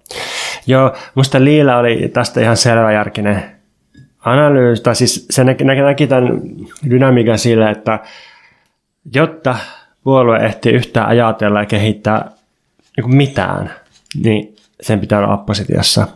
Koska sitten sit on niin aikaa työstää sitä, että kun ei tarvitse hoitaa juoksevia tulipaloja koko ajan, niin ehti vähän jotenkin tehdä jotain sellaista, että mihin tässä nyt pyritään, mitä tavoitellaan. Ja sitten tietysti halutaan hallitukseen ajamaan jotakin näitä tavoitteita, mutta sitten sitten taas hallitus, olo, olo, olo hallituksessa on hirveän kuluttava, ei siinä ei mitään uutta työtä tehdä tai, tai ajatella, niin sitten tässä on tämmöinen niin syklisyys. Tämä on niin hyvin tämmöinen poliittisen realismin jotenkin, että näin, se menee käytännössä. Niin, ehkä sitten tietysti herää se kysymys, että just, että onko, onko niin kuin puolueelle riittävät työkalut sen uuden ajattelemiseen välttämättä, että, että koska se on hyvä, että siinä on muitakin ihmisiä kuin vaan ne ihmiset, jotka on niissä aktiivisissa edustustehtävissä, mutta tähänkään en nyt osaa ottaa sen kuvemmin kantaa, mutta mä nyt kuitenkin muotoilen jotain kysymyksiä, jotka voisit laskea sitä kannatusta tulevaisuudessakin, jos näihin tartutaan. Tai siis niin kuin sanottu, niin mä en tosiaan väitä, että mä tiedän, mitä jotenkin mikä on jotenkin oleellista tai mikä toimii, mutta mut kuitenkin. Niin mä, ensimmäinen mun kysymys koskee tätä koulutusta tämmöisenä fokuksena ja teemana, kun nyt taitaa olla hallitusohjelmassa, eikö siis tässä vaaliohjelmassa jotenkin sillä, että koulutuksen kunnian palautuksen jatkaminen taisi olla se muotoilu. Niin kuin koulutuksesta on tehty käytännössä Vassin tärkeimpiä teemoja nykyhallituksessa. Suurimmat saavutukset liittyy koulutukseen, niin kuin tässä näissä vaaleissa ja näin, tai siis vaaliteema on koulutus ja hallitussaavutukset on koulutusta ja, ja niin kuin PJillä oli tota opetusministeriössä näin, niin mun tekee kuitenkin mieli kysyä, että missä määrin tämä oikeastaan on tämä koulutus niin kuin työvoiman kannalta edullinen tavoite. Tai silleen, että kun tämmöinen koulutus- ja innovaatiotoiminta ja tutkimustoiminta, niin se kuitenkin palvelee ennen kaikkea elinkeinoelämää ja valtiota – niin mahdollisuuksia tehdä korkeamman jalostusarvon jotain vientituotteita tai tarjota osaavaa työvoimaa yritykselle ja, ja virastoille ja tälleen, niin että totta kai koulutukseen liittyy tietty emansipatorinen puoli myös, mutta musta tuntuu kuitenkin, että tässä että fokus on aika yksiseitteisesti tällaisen valtion yrityksen ja työelämän ö, kokonaisuudessa tässä, tässä koulutuksessa, ja mä en niin kuin koe, että se olisi välttämättä sellainen mun, mua niin kuin kauheasti ilahduttava tavoite. Että se on, niin. Niin voisi ajatella, että että sit, et semmoinen koulutuspolitiikka, joka tukisi ihmisten itsenäisyyttä, niin, niin lähtisi parantamaan opiskelijoiden toimeentuloa, ää, vähentämään suoritusstressiä ja paineita, äm, poistan, purkamaan sitä opintoaikaa ja rajoitusta, mitä on tuotu viimeisen 15, yli 15 vuoden aikana – jotenkin puuttumaan tähän koulutuksen tuotanto-olosuhteisiin. Siis nythän vasemmistoliitto viesti, että sitä ne on just tehnyt, koska ne, ne sai pakolliseksi tuon toisen asteen koulutuksen tai että oppivelvollisuus jatkuu pitempään kuin aikaisemmin, mikä tarkoitti sit sitä, että oppimateriaalit tuli ilmaiseksi myös lukiessa ja ammattikorkeakoulussa ja ja en, en, en itse osaa arvioida tätä uudistusta mitenkään kokonaisvaltaisesti vielä, mutta yliopisto- tai niin korkeakoulutuksessa olisi kyllä todella paljon tehtävää siinä, että saataisiin sitä niin opiskelijoiden ja toisaalta myös opetuksen niin tuotanto-olosuhteita parannettua. Niin, kyllä tämä musta jotenkin liittyy vaan niin kuin siihen, että mun mielestä vasemmistoliitolla ei kuitenkaan ole niin kuin valtiosta ja niin kuin talou- tai niin kuin valtion taloudesta erotettua näkökulmaa. Että se näkökulma on kuitenkin se... Makrotalous ja niin. yhteinen kansallinen hyvinvointi. Niin, ja okei, okay, fair enough, varmaan se on se, mitä, mitä se makkaratehdas vaatii sulta, mutta en kuitenkaan fiilaa. No joo, mutta sitten toinen, juttu, toinen mun kysymys on tämä pyrkimys hallitusvastuuseen. Että vasemmistoliitto on, niillä on selvästi ollut vähän niin kuin ylpeyden aiheena olla nyt tämän Marinin hallituksen sillarakentaja, joka nimenomaan ei keikuta venettä, vaan selvittelee hallituksen riitoja ja istuu niin kuin loppuun saakka siellä hallituksessa, että sitten on melkein tullut sellainen niin kuin vihaajien meemi, että tämä ei ole syy vasemmistoliitolle lähteä hallituksesta ja tämäkään ei ole syy ja näin näin. Niin, tota, niin ilmeisesti kannattajat niin kuin tykkää tästä, äänestäjät tykkää, että tavoitellaan valtaa ja kai se niin kuin politiikassa on niin kuin tavoitteena, että valtaa pitäisi tavoitella. Uh, mutta mulle tämä on ollut kuitenkin signaali, että tämä ei oikeasti ole niin kuin mun juttu ehkä. Et ei nyt silleen, että mikään puolue voisi olla jotenkin mun oma puolue, mutta Schildeläs pohtiikin joskus, että voiko mikään hallitus olla oikeasti vasemmistolainen. Et nyt kuitenkin sitten annettiin sen uuden aktiivimallin syntyä, vaikka vaalilupaus on, että kumotaan aktiivimalli, mutta en mä tiedä, että se on niin kuin kumotaan aktiivimalli ja tehdään parempi. Tai pahempi. Että, niin pahempi. Annetaan pakkopalautusta jatkuu, aletaan viedä tarvikkeita Turkkiin, tehdä hoitajien työ, töihin pakottamislaki niin edelleen, niin edelleen. Niin, niin jotenkin siis mulle tämä on ollut vähän vaikea kokonaisuus, tämä hallitustaival. Mutta joo, tosiaan se on se kysymys sitten, että no miten sitä kannatusta sitten pitäisi siellä oppositiossa nostaa, niin en, en tiedä sitä. On myös päinvastainen mahdollisuus, että lasketaan kannatusta aktiivisesti. Se saattaa kuulostaa älyttömältä. Otetaan tämmöinen ajatusleikki, että vasemmistoliitto ryhtyy rettelöimään. Eli ne kannatuksesta sulaa 2 prosenttia, ehkä 3 prosenttia. Mutta voisiko ne saada enemmän aikaan pienemmällä kannatuksella, jos ne olisi jotenkin äksympiä ja militantimpia ja jotenkin niin kuin aidosti haastaisi, niin kuin perussuomalaiset ainakin väittää haastavansa oikeiston tai äärioikeiston suunnalta. Nyt en tarkoita mitään sellaista, että pitäisi perustaa äärivasemmistoliitto. Ei, vaan, vaan niin kuin, mietin sitä vain sillä, että jos, jos sanoituskin irti vähän tällaisesta yhteistyö- ja tasapaino vastuullisuuslinjasta, niin mitä se mahdollistaisi. Että pääsettäisiin niinku tykittely tykit irti. Ei, ollaanko me taas tässä? Ei, scratch that, poistetaan tuo. Mutta jotenkin se, kun se on vaan tosi kiinnostavaa, että kun perussuomalaiset on päässyt pelissä pitkälle hylkäämällä monet pelin säännöt ja käyttäytymällä toistuvasti niin törkeästi ja vastuuttomasti. Ja sitten kun vasemmista on aina sillä, että no, me ei keikuteta veneet, me ollaan vastuullisia, lukekaa meidän laskelmat, me teetettiin eduskunnan tietopalveluilla laskelma, joka todistaa, että me ollaan hyviä. Ja sitten tämä ei silti toimi. Niin mitäs sitten? Niin. No sitten mun seuraava kysymys koskee demokratiaa. Uh, että kun marksismin perusajatuksena on työväenvoiman rakentaminen ja sen voiman rakentaminen ja keskittäminen kapitalismin muuttamiseksi ja kumoamiseksi. Ja vasemmiston nykyanalyysissä tämän työväenvoiman on korjan, korvannut jonkinlainen ajatus parlamentaarisesta demokratiasta, joka tulee niin kuin just välittäjäksi, tai silleen, että valtio aina välittää niin kuin erilaisia intressejä, ja sitten välitetään niin kuin jotenkin, että sitten niin kuin kapitalismi ja, tai niin kuin pääoma ja työ, sitten ne voidaan jotenkin saada toimimaan ja näin edelleen. Ja sitten niin kuin Marxin näkökulmasta, Marx vihas mun ymmärtääkseni, mä en Marxista mitään tiedä, enkä Kiantista, ei kun viineistä, Alvar Aalto paperit. Missä on paperitee? Mitä sille tapahtuu? Mä haluan paperiteen Jos takaisin. paperit ei kuuntele, niin laita meille viestiä, mutta Marx vihasi porvarillisia instituutioita ja porvarillisia käsitteitä, kuten tasa-arvo, markkinat tai demokratia. Niin koko tämä käsite proletariaatin diktatuuri on tavallaan niin kuin vittuilu ajatukselle siitä, että demokratia voitaisiin jotenkin äänestää porvarilta tai demokratiassa voitaisiin niin kuin äänestää porvarilta omistus pois. Että sitten ollaan vaan silleen, että no ei tule mitään por- ei tule proletariaatin demokratiaa, vaan proletariaatin diktatuuri. Niin tästä kysymyksestä mun on niin vaikea olla samaa mieltä vasemmiston kanssa, että olisi lopulta niin mahdollista päästä kapitalismiin jotenkin demokraattisesti käsiksi. Mutta tosiaan puolue toimii puolueen tavoin, että se, se ei kaikkea voi tehdä. Tämä on ehkä enemmän kysymys siitä, että jos ajattelee sitä, niin kuin, että mitä sen poliittisen toiminnan pitäisi olla, niin se ei ole vaan niin kuin se, mitä, tuolla, mitä, mitä eduskunnassa tehdään, tai sille, ehkä se on niin kuin tämä pointti tavallaan. Että sä et voi tavallaan niin kuin kumota kapitalismin puolueella, ehkä näin, ellei siinä ole niin kuin sitä laajaa sienirihmastoa ympärillä. No joo, mutta sitten jos jatketaan tätä niin kuin kysymystä kapitalismista niin tota, ja ilmastopolitiikasta sitten myös, niin Vassin nykypolitiikka on siis, niin kuin Pinja Vuorinen kirjoittaa, niin käytännössä sitä todellista sosiaalidemokratiaa, ainoa oikea sosiaalidemokraattinen puolue. Eli se perustuu työpaikoille ja talouskasvulle kunnollisilla sosiaalipalveluilla ryyditettynä. Ja sitten ekologinen kestävyys on tuotu niin kuin osaksi tätä tavallaan tämmöistä työpaikkojen talouskasvun ja sosiaalipalvelujen ää, kuviota. Niin mä en itse usko, että tällainen politiikka voi kestää kovin kauaa, koska ekologiset järjestelmät ei kestä kasvua, eikä ole mitenkään osoitettu uskottavasti, että tämä kasvu voitaisiin kytkeä irti ilmastotuhosta. Ja siis Li Anderssonin ja Tero Toivosen molempien hyvät tekstit tässä kokoelmassa osoittaa, että aika suoraan niin kuin siihen, että talouskasvu on itsessään itse ongelma. Että Tero Toivonen taitaa muotoilla se jotenkin silleen, että, että vihreästä kasvusta johonkin kestävää siirtymäpolitiikkaa tai jotain tällaista. Mutta mä haluaisin kyllä jotenkin nähdä vielä vähän jotenkin lisää sitä, että miten, että miten tässä niin kuin lähe- lähestytään tämän puolueen kannalta sitä, sitä kysymystä siitä, että, että me ei voida tavallaan nojata enää talouskasvuun. Että sen sijaan, että siihen vaan niin viitataan.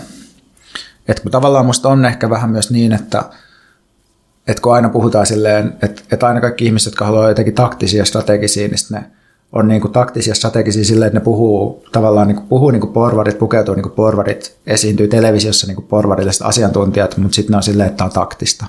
Mutta sitten jossain vaiheessa tulee se kysymys, no mikä, mikä se niinku takti, mikä se lopullinen niinku endgame on, että milloin sä niinku itse asiassa otat sen niinku puvun pois ja oot silleen, haha, mä oon koko ajan ollut itse asiassa vallankumoukseinen kommunisti. Tai silleen, että, että mä en ole ihan varma, että jos puolue ei niinku, jos se ei niinku näkyvästi etsi kapitalismia jotain vaihtoehtoa, niin etsiikö se sitten kapitalismia vaihtoehtoa? Et sitä mä niinku mietin. Sitten tietty niinku, yksi klassikkokysymys tietenkin, jota niin kuin on esitetty varmaan koko 2000-luvun ajan, on se, että mikä on suhde kansainvälisen ja kansallisen välillä vasemmistopolitiikassa, että kun käytännössä mitään kysymyksiä ei voi ratkaista kansallisessa kehyksessä, koska finansialisaatio EU-hun, euroon ja pian NATOon liittyminen on kytkenyt Suomen tiiviimmäksi ja yhä tiiviimmäksi osaksi kansainvälisiä järjestelmiä, kysymykset ei koskaan määrity vaan Suomesta käsin, eikä niitä voi ratkaista ilman kansainvälistä tasoja, myös niin kuin kansainvälisiä elimiä tai organisaatioita tai liikkeitä, jotka sitten pystyy painostamaan esimerkiksi jotain meidän niin EU-tasosta talousjärjestelmää, että esimerkiksi keskuspankkipolitiikkaa niin EU-tasosta, niin silloin me ei voida meitä Suomessa niin kuin rahapolitiikka on aika tiukoissa ra, niin kuin, ö, nyöreissä tavallaan sen takia. Vaikka sitten niin kuin muissa EU-maissa toki uskalletaan rikkoa näitä keskuspankin linjauksia vastaan, mutta kuitenkin. No sitten vielä loppuun kysymys, joka tässä on esitetty parin kertaan, että miten aiotaan kasvaa? Ja tämä on ehkä kuitenkin sitten se oleellisin kysymys, että, että jos ei ole kasvun strategiaa, niin ei ole edellytyksiä tehdä yhtään mitään. Ja mä en tosiaan, niin kuin mä sanoin, niin mä en välttämättä usko, että tähän kasvuun – kysymykseen se vastaus tulee niin kuin puolueen sisältä, vaan mä uskon, että ainoastaan jonkinlainen kaappaus voisi muuttaa tai vaihtaa niin kuin suuntaa vasemmiston kannatuksen suhteen. Eli sä toivot, että kaikki menisi uusiksi jollain tavalla ulkopuolella tulisi joku meteoriitti, joka mätkäsisi. Ei, ei, niin, ei, en, mä siis, en mä toivo oikeastaan niin mitään. Tämä nyt oli silleen, että kun me päätettiin puhua vasemmistoliitosta, niin mä heitin tällaisia, että nämä on tällaisia kysymyksiä, mitä niin kuin herää mieleen, mutta en mä tiedä, musta vaan tuntuu, että, että mä en ehkä niin kuin odota niin paljon muutoksia vasemmistoliitolta tai vasemmistoliittoon liittyen. Mä uskon, että se, että se jatkuu, niin se pyöritään siellä kahdeksassa prosessissa ja tehdään, parannetaan vähän niin kuin eri hallitusten politiikkaa. Pitäisikö vasemmista nuorten järjestää sellainen kilpailu, että kaappaa vasemmistoliitto parhaiten? Niin, no, ehkä, mutta siis silleen, että et mä vaan uskon, että jos, jos multa niin kuin joku tavallaan kysytään vaan arviota siitä, että miten vasemmistoliiton linja voisi muuttua, niin mä uskon, että se tapahtuisi sillä tavalla, miten sä kuvailit tuossa aikaisemmin, että se edellyttää jonkinlaista niin kuin liikevoimaa tai silleen. Ja onko sulla vielä jotain ajatuksia, päättäviä ajatuksia vasemmistoliitosta? Tai niistä sun piti itse asiassa puhua jotain ehkä niistä kysymyksistä, niistä niin kuin, mitä meille esitettiin tuolla Instagramin Joo, puolella. Veikka, Veikka tota, suurena tämmöisenä Instagram-harvestorina järjesti tällaisen kyselyn, että kun olemme tekemässä vasemmista jaksoa, niin mitä sitten pitäisi käsitellä. Täällä on minusta jotain kiinnostavia juttuja, jotka toistuu, ja mä nyt nous, nostan sellaisia, mitkä mun mielestä toistuu näistä. Ne siis todella siis kymmeniä ja kymmeniä vastauksia tuli tähän.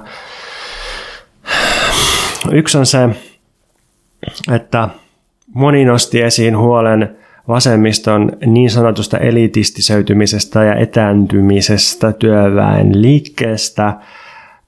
Puhutaan akateemisen terminologian ja kielen etäännyttävästä vaikutuksesta. Puhutaan siitä, että vasemmistolaiset ainakin näkyvät sellaiset osoittelee sormella ja jotenkin niin kuin ehkä syyttää ja sitten samalla käyttää tällaista kankeaa kieltä.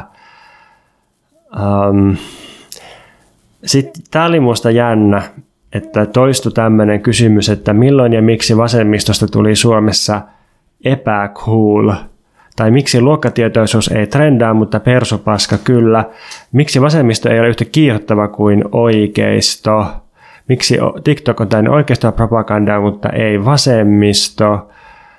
Ää, siis, siis jotenkin tämä kysymys siitä, että, että että niin kuin, miksi vasemmisto ei kiinnosta nuoria. Joku esitti tämän, tämän jotenkin suorassa muodossa.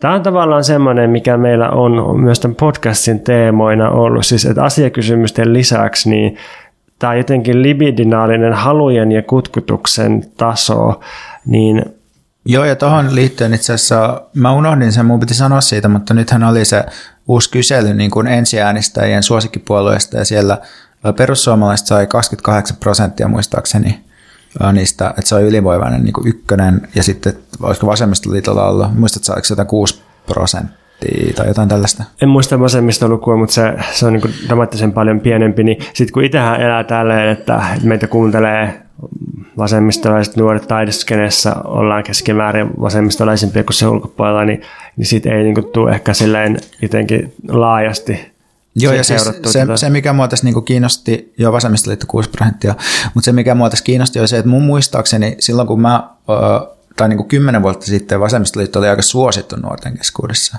Joo, joo. Niinku, että se on ollut 2000-luvun niinku puolella silleen niin enemmänkin, että vasemmistoliitto tulevaisuudessa isketään täältä Ja nyt se on, niin kuin, okei, nämä on ilmeisesti todella ailahtelevia, ailahtelevia nämä niin kuin ensiäänestäjien tulokset, ja sitten musta tuntuu, että, että se on vähän eri otoskin, että joskus on kysytty joltain 15-vuotiaalta tyyliä tai jotain tällaista.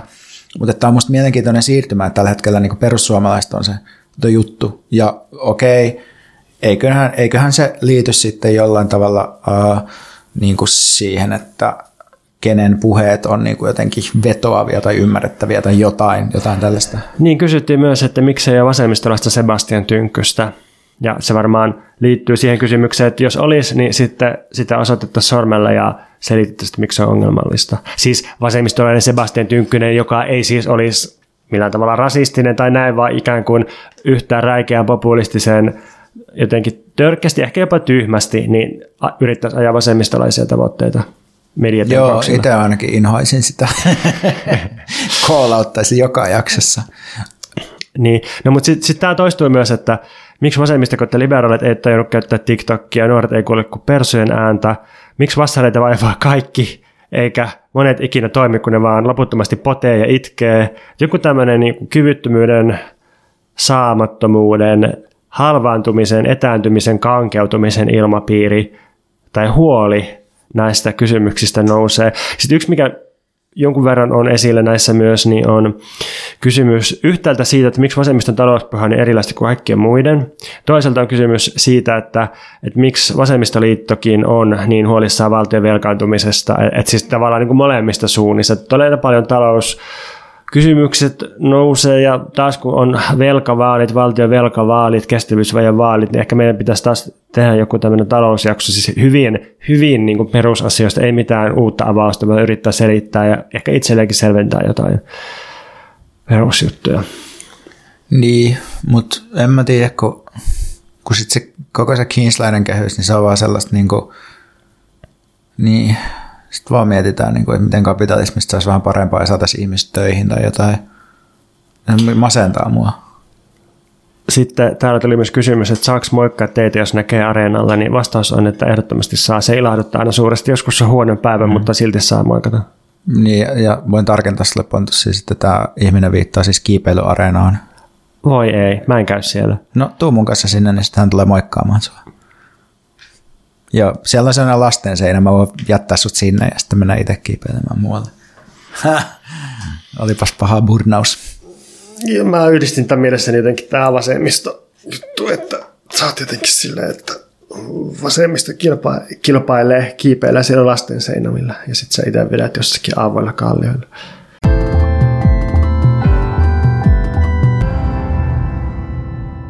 Mikäs pontus naurattaa, ei kun vaivaa?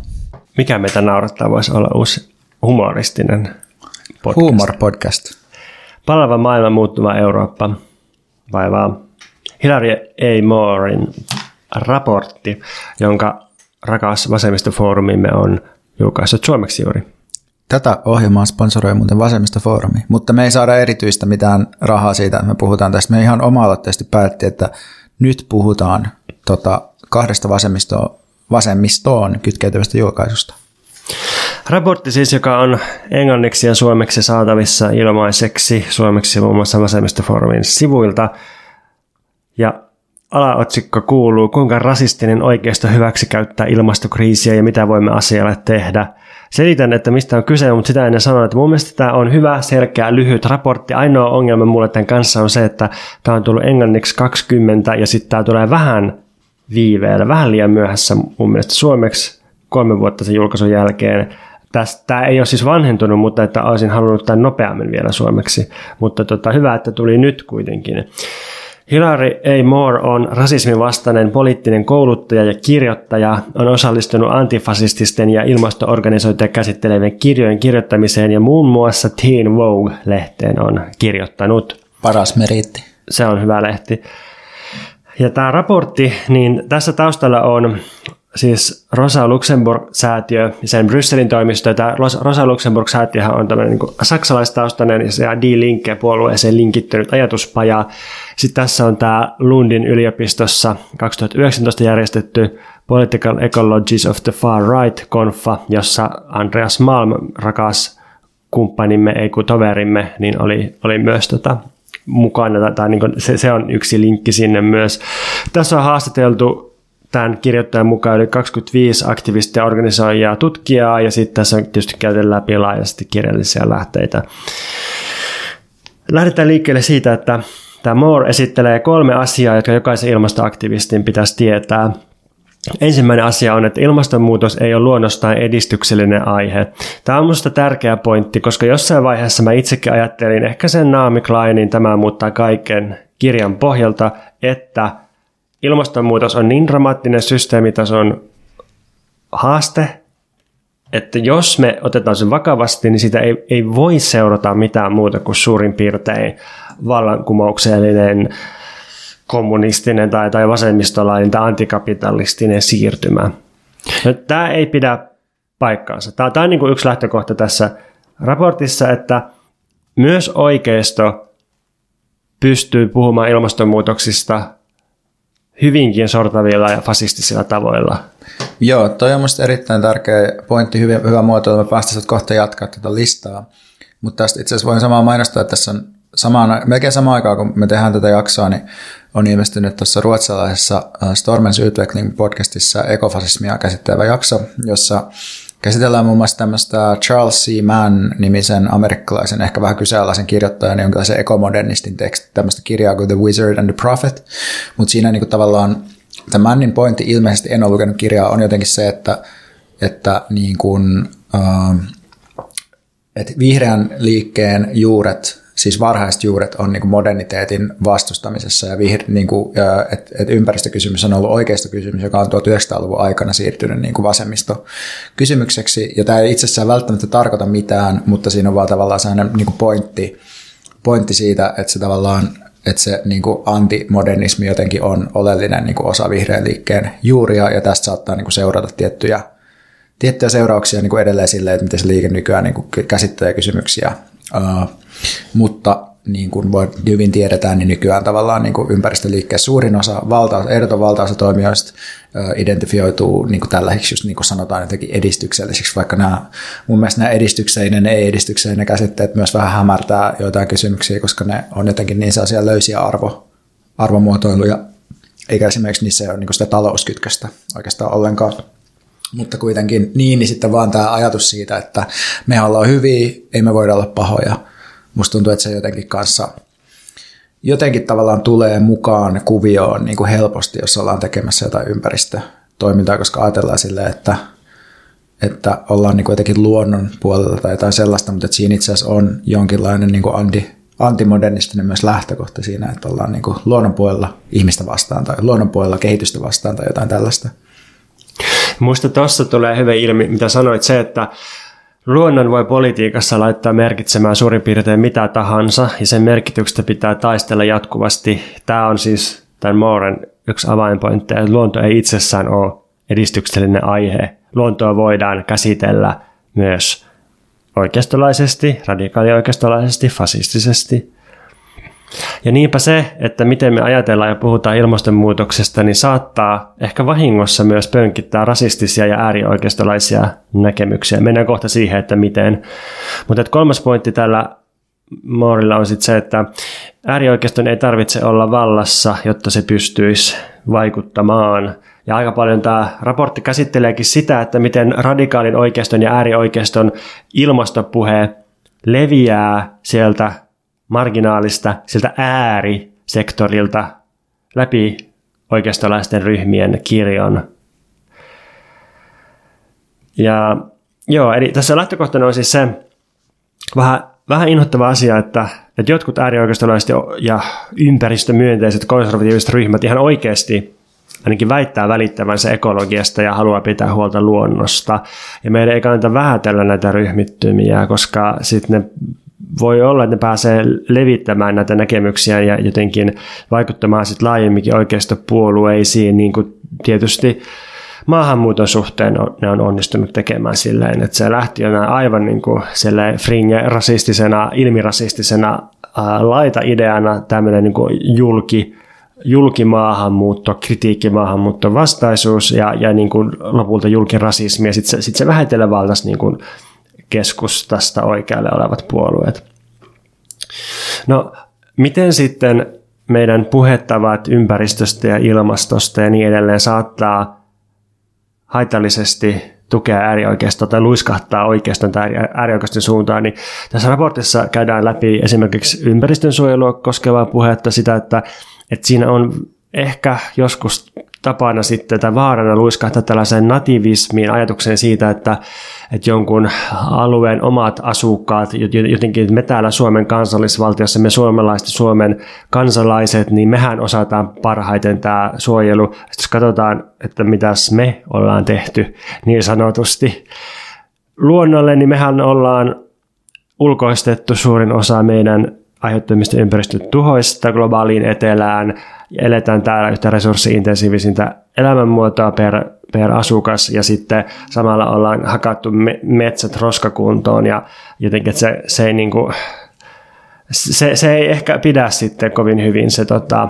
ehkä se voi pitää alkuperäiskansojen äh, hallitsemilla alueilla paikkansa sillä, että ne, ne osaakin tai on osannut historiallisesti huolehtia siitä – mutta et, et ympäristönsuojelu voi linkittyä tällaiseen kansallismielisyyteen haitallisella tavalla, se on se pointti. No sitten toinen juttu on liikakansoituspuhe. Mä huomaan, että tämä on tosi voimakkaasti ikäsidonnainen asia, että jos mä puhun joidenkin sanotaan yli 60 ihmisten kanssa, niin jotenkin tulee refleksinomaisesti se, että mitä tämä väestöräjähdys ja mitä sitten kun Intiassa ja Saharan eteläpuolessa Afrikassa, niin siellähän väestö kasvaa hirveätä vauhtia, eikö se ongelma siellä.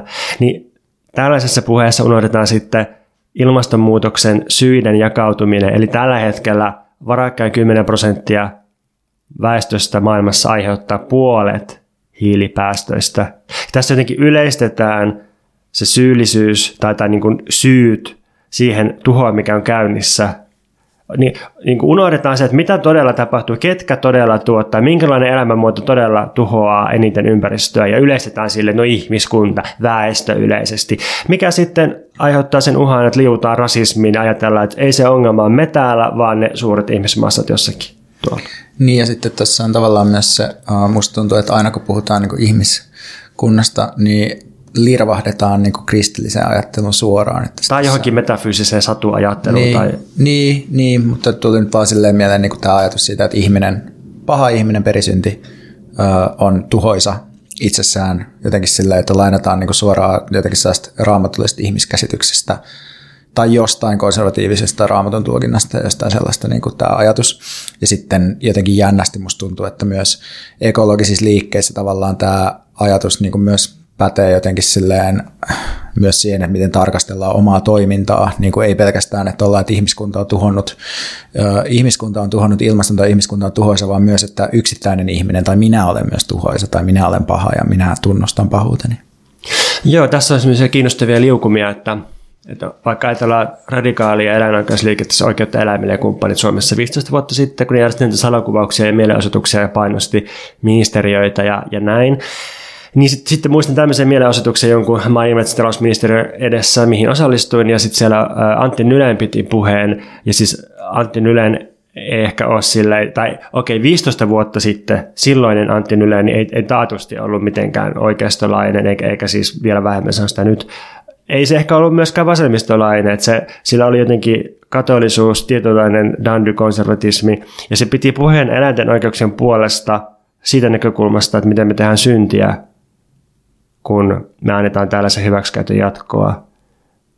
Ja sitten vaikka, vaikka hän oli niin kuin ehkä tämmöinen yksittäinen, aika omalaatuinen puhuja, niin sitten mä näen sen jatkumon, että, että sitten kun laitetaan toi tyyppi sen niin kuin pikkusen janan päähän siitä ja toi tyyppi ja toi tyyppi, niin sitten me ollaan jossain antimodernissa konservatismissa niin kuin sit siitä liivuttu. Sano vaan liirvahdettu, se on matka floppaa podcastista lainaamani termiä, musta se on hirveän hyvä. Suuryrityskritiikki voi myös lirvahtaa järjestelmätason logiikasta siihen, että, että niin kun aletaan puhua jostakin salaliitoista tai jotenkin tällä, että ne rikkaat vaikka suomen ruotsalaiset, vaikka juutalaiset, vaikka ketkä, niin olisi, olisi niin kuin se ongelma. Ja tässäkin on jotenkin se, että, että hei, että kaikki suuryrityskritiikki ei automaattisesti ole hyvää tai vasemmistolaista tai ympäristömyönteistä. Että kyllä myös oikeastolta tulee suuryrityskritiikkiä. Mun mielestä tässä raportissa on hyvä kohta, kun siinä oli, oli haasteltu jotain tällaista saksalaista pitkän linjan äärioikeista tuntijaa, joka oli sanonut jotenkin silleen, että, että äärioikeistolaiset liikkeet aina vähän maustaa vasemmistolaisilla teemoilla omaa, omaa järjestäytymistä. Ja, ja se on itse asiassa asia, mistä mekin ollaan välillä puhuttu, että tavallaan nyt usein löytyy siihen sieltä, niin kuin, sieltä salaliittosekoilupäästä löytyy tavallaan vasemmistolaisia teemoja pikkusen uudelleen paketoituna tai niin kuin yhteiskunnallisten liikkeiden teemoja pikkusen uudelleen paketoituna.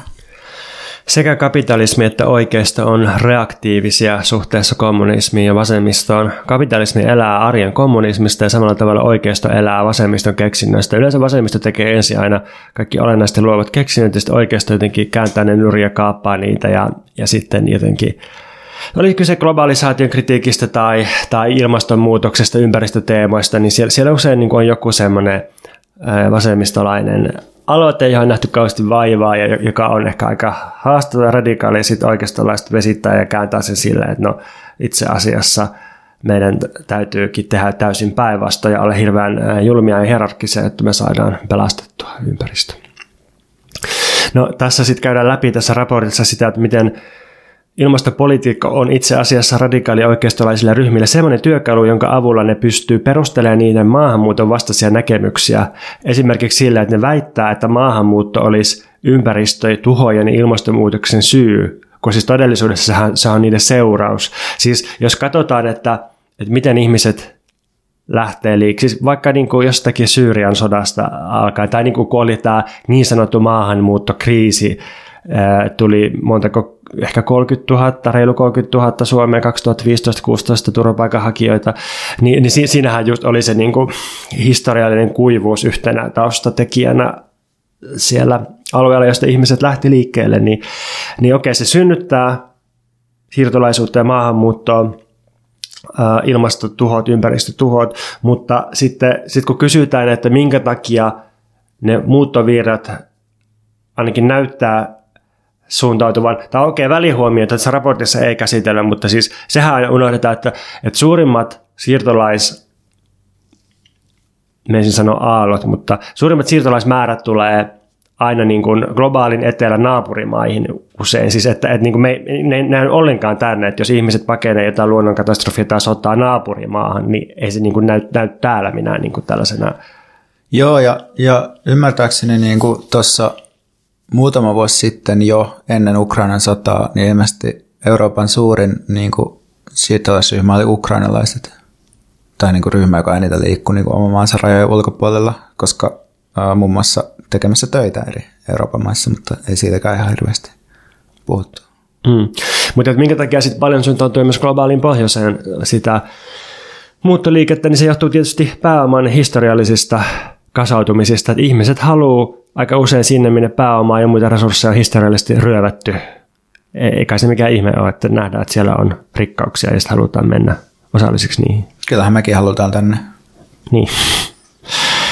Joo, no sit tässä, se mikä tässä raportissa on musta hyvää vasemmistolaisen tai antifasistisen tai, tai ekologisen politiikan tekemisen näkökulmasta, että puhutaan niin kuin ihan, ihan sellaista organisoitumistasosta ja ehkä suoran toiminnankin tasosta, niin tässä on erilaisia ryhmäkeskustelukysymyksiä, että että kannattaa puhua omassa toimintaryhmässä siitä, että hei, millä tavalla me itse asiassa puhutaan niin sanotusti luonnosta tai ympäristöstä. Onko meidän toiminnassa tai kampanjoissa jotakin yhtäläisyyksiä oikeistolaisten ryhmien ympäristöä tai ilmastonmuutosta koskeviin narratiiveihin? Tai onko niissä jotain eroja? Miten, onko meillä jotain tapaa tuoda taitavammaksi siitä, että miten me puhutaan ympäristöstä, jotta me ei vahingossa auteta äärioikeistolaisia tulkintoja miten meidän näkemys paremmasta yhteiskunnasta näkyy siinä toiminnassa, mitä me tehdään. Sitten sit on kiinnostava ja mulle hankala kysymys siitä, että miten omassa ryhmässä puhutaan kaupunkien ja maaseudun välisistä jännitteistä.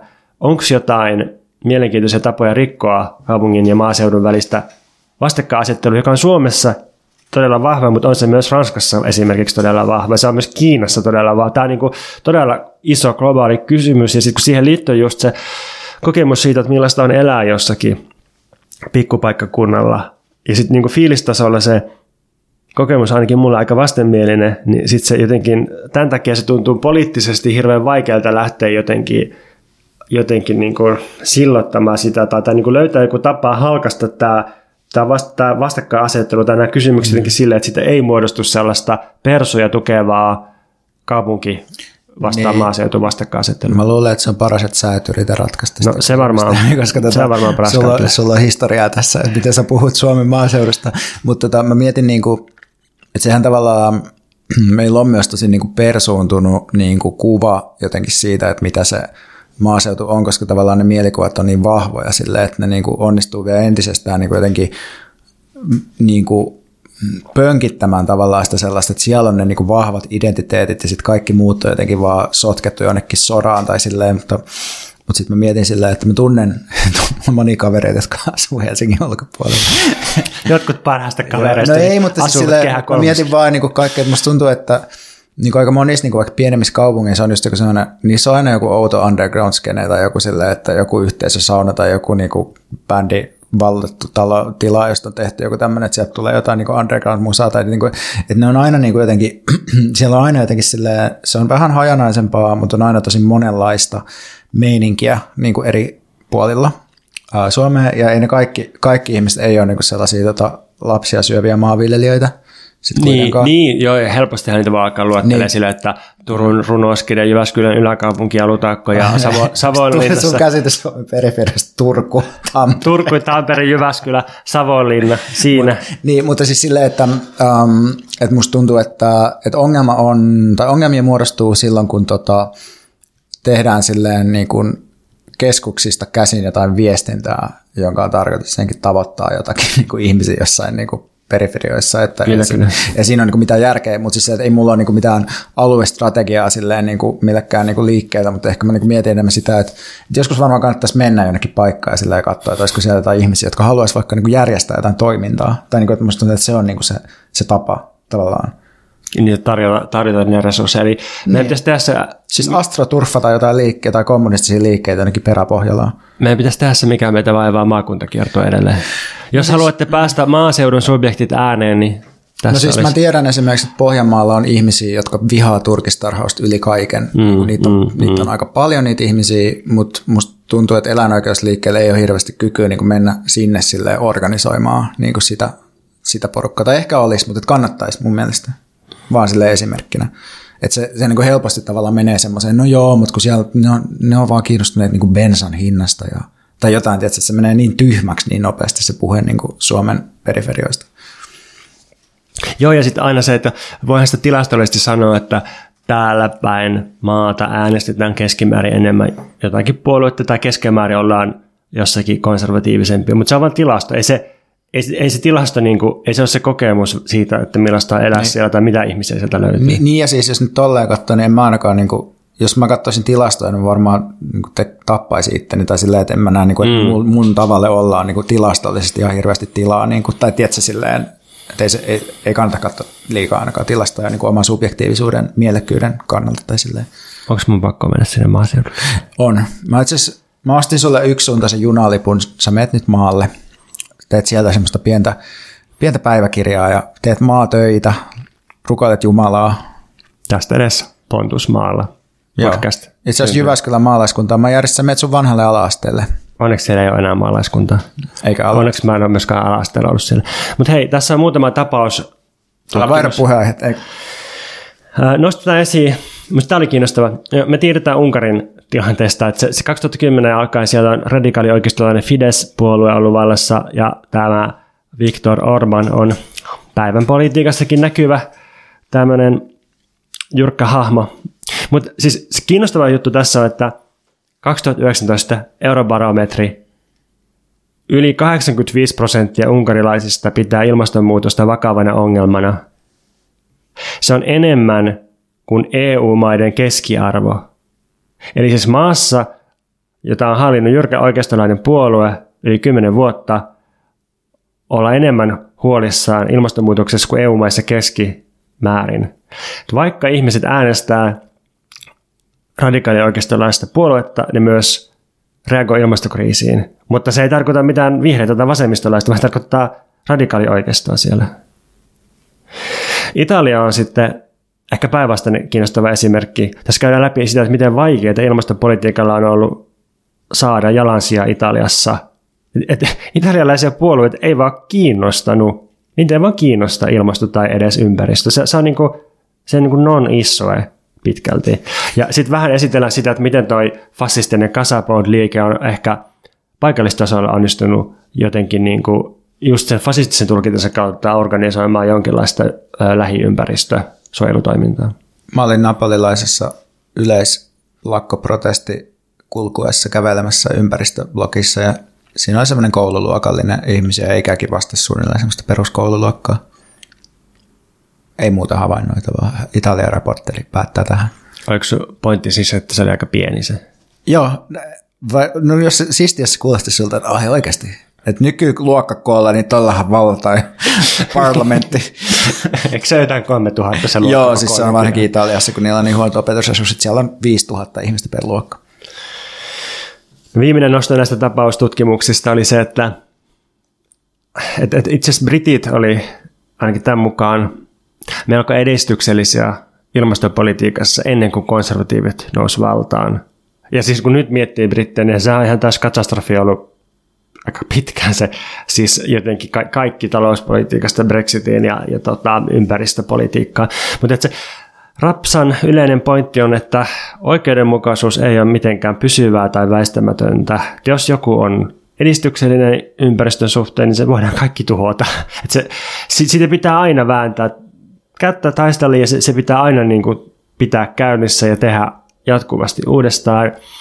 Sitten tässä raportin perään on tilattu Tero Toivoselta analyysi perussuomalaisten vihreästä nationalismista. Tämä on pikkusen tuoreempi artikkeli, mutta ei ole, on kirjoittu kuitenkin ennen tätä ö, Venäjän käynnistämää hyökkäyssotaa. Ja tämä, tämä on siis suomalainen tapaustutkimus. Nyt tässä korostetaan, että miten harvinaisia persut on radi- radikaalioikeiston parissa, koska persut myöntää ilmastonmuutoksen virallisesti. Toisaalta ne ajaa kaksilla rattailla, koska ne hyötyy denialisti äänestäjistä. Että ne ei niin mitenkään liikaa mainosta tätä, että, että ne hyväksyy tämän jonkinlaisen tieteellisen konsensuksen ilmastonmuutokseen liittyen, mutta kyllähän halla on ihan myöntänyt, että kyllä tämä tiede taitaa olla tässä oikeassa. No sitten sitten se tota persujen ilmastopolitiikka ja vihreä nationalismi, niin se ei nyt varsinaisesti löydy kuitenkaan ohjelmista, vaan, vaan niin kuin sitten käytännöistä, siitä, mitä se puolue tekee. Tässä on nyt kolme pointtia nostanut, on, on nostanut Terolta esiin. Yksi on se, että miten persut toistuvasti rakentaa vastakkainasetteluja, jonka avulla ne tekee politiikkaa, siis tällä, että me yksin ollaan realistisia ja muut on utooppisia ja epärealistisia.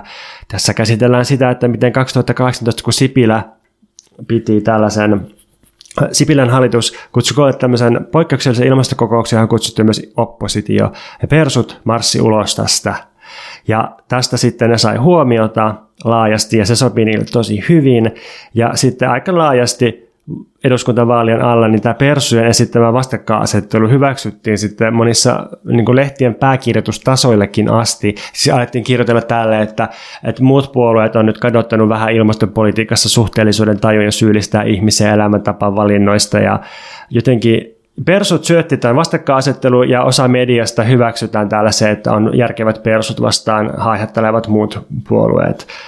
Ja tämä on just se, mitä mä niinku mietin tuossa aikaisemmin, kun Veikka sä puhuit vasemmistosta, ja mä mietin sitä, että mitä jos vasemmistoliitto joskus lähtisi tällaiseen vastakkainasettelulinjaan sen sijaan, että se yrittäisi aina tarjota sellaista konsensusrakentajan roolia, mutta tämähän ei välttämättä aina toimi, koska sitten 2015 eduskuntavaalien alla niin vasemmistoliitto oli talouspolitiikassa aika yksi ja se tarkoitti vasta, että vasemmistoliitto floppasi. Että kyllä ne konfliktit pitää valita oikein ikään kuin sitten. Niin ja sitten pitää pohjustaa, että, että sehän on niin kuin Persoilla tietysti ollut se kyky, että niillä on tosiaan sellainen, niin kuin, ne tavoittaa niin kuin omat, omat yleisönsä tosi hyvin ja, ja niin kuin saa ja ehkä ne sitten jotenkin, en tiedä, siis ehkä, ja se, ehkä se on vähän epämääräisempi ajatus myös, mikä se on se niiden yleisö. Musta tuntuu, että se on kuitenkin laajempi, laajempi kun musta tuntuu, että tavallaan, että, että jotenkin se niin kuin talouspolitiikan haastaminen, se on niin kuin vaikea, vaikea teema, jos sä esität se silleen, että no itse asiassa kyllä me voidaan ottaa velkaa. Se, se kuulostaa niin kuin epäintuitiiviselta ja hankalalta. Joo, kun tässä, että kyllä me voidaan jatkaa meidän nykyistä elämäntapaa, niin sehän kuulostaa intuitiiviselta ja helpolta. Niin, no kyllä se silleen kuulostaa. Ei kun siis oikeasti, Niin, ei niin, tämä ei ole niin, mikään vitsi, vaan siis, Aivan. joo, joo. Joo. Toinen pointti on sitten toi, mihin viittasin aikaisemmin, että maahanmuutosta on onnistuttu tekemään päivän politiikan keskeinen teema. osa perinteistä puolueista on hyväksynyt persujen kriittisen asenteen maahanmuuttoa kohtaan. Nyt persut yrittää samanlaista radikalisoimista myös ilmastopolitiikassa. Ja tavoitteena on saada poliittinen keskusta liikkumaan persujen ilmastoviivyttelyn suuntaan. Siis että ei, ei tehdä mitään, jatketaan ennallaan ja rajoitetaan poliittista mahdollisuuskenttää, kavennetaan poliittista mielikuvitusta, hidastetaan ympäristötoimia. Ja se on ihan mahdollista, että perustus onnistuu siinä. Kolmas viimeinen pointti on se, että Tero Toivonen kirjoittaa, että mikä sitten olisi myrkkyä äärioikeiston tai oikeiston tai persujen ympäristöpolitiikalle, vihreälle nationalismille, ekofasismille. Miten me kaivetaan maata sen alta? No, tekemällä parempaa ilmastopolitiikkaa. Siis, siis jos me onnistutaan luomaan semmoinen kokemus, eikä vain kokemus, vaan siis semmoinen todellisuus, semmoinen liikesuunta, että, että vähäpäästöinen tulevaisuus on paitsi mahdollinen, niin myös tavoittelemisen arvoinen myös elämän laadun kannalta. Et kun ihmisille keskellä tätä aika isoa siirtymää tarjotaan toimeentuloa, palveluita, mahdollisuus kouluttautua uudestaan jotenkin tuetusti, elämisen mahdollisuuksia, niin tämähän heikentää radikaalin oikeiston mahdollisuuksia lietsoa omasta näkökulmasta ilmastopoliittista tyytymättömyyttä. Sen sijaan, jos on kuristumista, työttömyyttä, epävarmuutta, syyllistämistä, niin se helpottaa äärioikeiston mahdollisuutta valjastaa tätä omiin tarkoituksiinsa. Joo, mä, mä jäin vielä niin miettimään tavallaan kysymystä äh, niin kuin just tästä, että jos puhutaan tästä, että tehdään niin kuin parempaa politiikkaa, mutta sitten sehän on mitä... Tai oikeudenmukaisempaa on se, mitä Tero kirjoittaa. No niin, mm, joo, ja voidaan vähän niin kuin irrottautua myös ihan tuosta nimenomaan tekstistä miettiä niin kuin sitä, että, että sehän mitä, mitä sitten aina sanotaan vaalien jälkeen, on sitten sit, kun ollaan tarjottu sitä oikeudenmukaisempaa politiikkaa, on se, että viesti ei mennyt perille. Se on aina se, niin mitä vasemmista sanoo, että, että, viesti ei mennyt perille, mutta pitää viestiä ensi vaaleissa paremmin. Ja silloin kun mä aloitin mun tota, uh, uran vasemmistokriitikkona, niin mä olin aina silleen, että parempaa viestintää. Että, että nyt pitäisi niinku viestintä laittaa kuntoon vasemmistoliitolla. Ja mä tein, aika monta vuotta puhuin siitä, että pitäisi tehdä niinku parempaa, että nämä on huonon näköisiä nämä niinku teidän materiaalit, paremman näköisiä materiaaleja. Ja mä näkisin, että me ollaan nyt päästy niin kuin siihen pisteeseen, että viestintä on niin kuin laitettu kuntoon, että on paremman näköiset materiaalit, niin paremmat logot ja hienommat materiaalit ja jotenkin mietitymmät kärjet ja silleen. Ja nyt mä oon ehkä sitten vähän niin kuin alkanut miettiä, tai viime vuosina niin pohdiskella, että ehkä se juttu ei kuitenkaan sit ole se viesti, ellei se viesti ole niin, kuin niin primitiivinen, että se puhuttelee niin suoraan jotain antisemitististä tai, tai rasistista tai jotain muuta niin tällaista juurta ihmisessä tai silleen, että musta tuntuu, että, että se, se on ehkä niin kuin, että jotta pääsisi tavallaan niin kuin paasaa sitä oikeudenmukaisempaa elämää, niin musta tuntuu, että se vaatisi jotenkin sellaista jonkinlaista niin kuin kohtaamista niin kuin ihmisten välillä, jotain sellaista niin kuin pohjan valmistelua tai jotain sellaista, niin kuin mikä sitten ehkä tarkoittaa sitä jonkinlaista organisoimista. Niin mun tulkinta tästä oli, että kyse ei ole mistään paasaamisesta, vaan siitä, että, että se pitää niin kuin todellisuudessa, todellisuudessa toteuttaa, että pitää niin kuin olla ne eurot tilillä, jotka takaa sen kokemuksen siitä, että hei, tämähän voi olla ihan mielekästä tämä, että lähdet, niin tehdään tätä vihreätä siirtymää, että se ei vaan tarkoita sitä, että meidän elämä on kurjempaa. Uh, joo, joo, mutta siis mä en, edellä, siis en enää puhu tuosta artikkeista, niin. vaan puhun tavallaan siitä, että kun mun nähdäkseni ongelma on se, että sä et voi laittaa euroja ihmisten tilille, jos ei kukaan äänestä sua. Mm, mm. Tavallaan. Ja sitten tavallaan, että miksi, ja miten se tavallaan, miten se niin kuin rakennetaan se, se kannatus, jonka voimin sä voit laittaa euroja joku ihmisen tilille, niin musta tuntuu, että se, niin kuin, se on taas se tavallaan se kysymys, että, että, että jos ollaan liuuttu tavallaan sellaiseen niin kuin viestin lähettämismaailmaan, niin se on niin kuin jotenkin ongelma. Musta tuntuu, että se on niin kuin ehkä vielä erityinen ongelma jotenkin niin kuin tällä hetkellä niin kuin vasemmista ja vihreillä, mutta ei ole siihen sen enempää sanottavaa, mä vaan jotenkin jäin niin pohtia, että mitä, mikä mua jäi jotenkin pohdituttaa tässä, kun me puhuttiin aikaisemmin tästä vasemmistoliittokirjasta, niin ehkä se on just se ajatus, viestistä, arvoista, viestinnästä ja niin kuin tällaista suhteessa niin jotenkin siihen, että sulla on joku sellainen beissi, jotkut ihmiset, jotka on niin liikkeellä, jotka on innoissaan.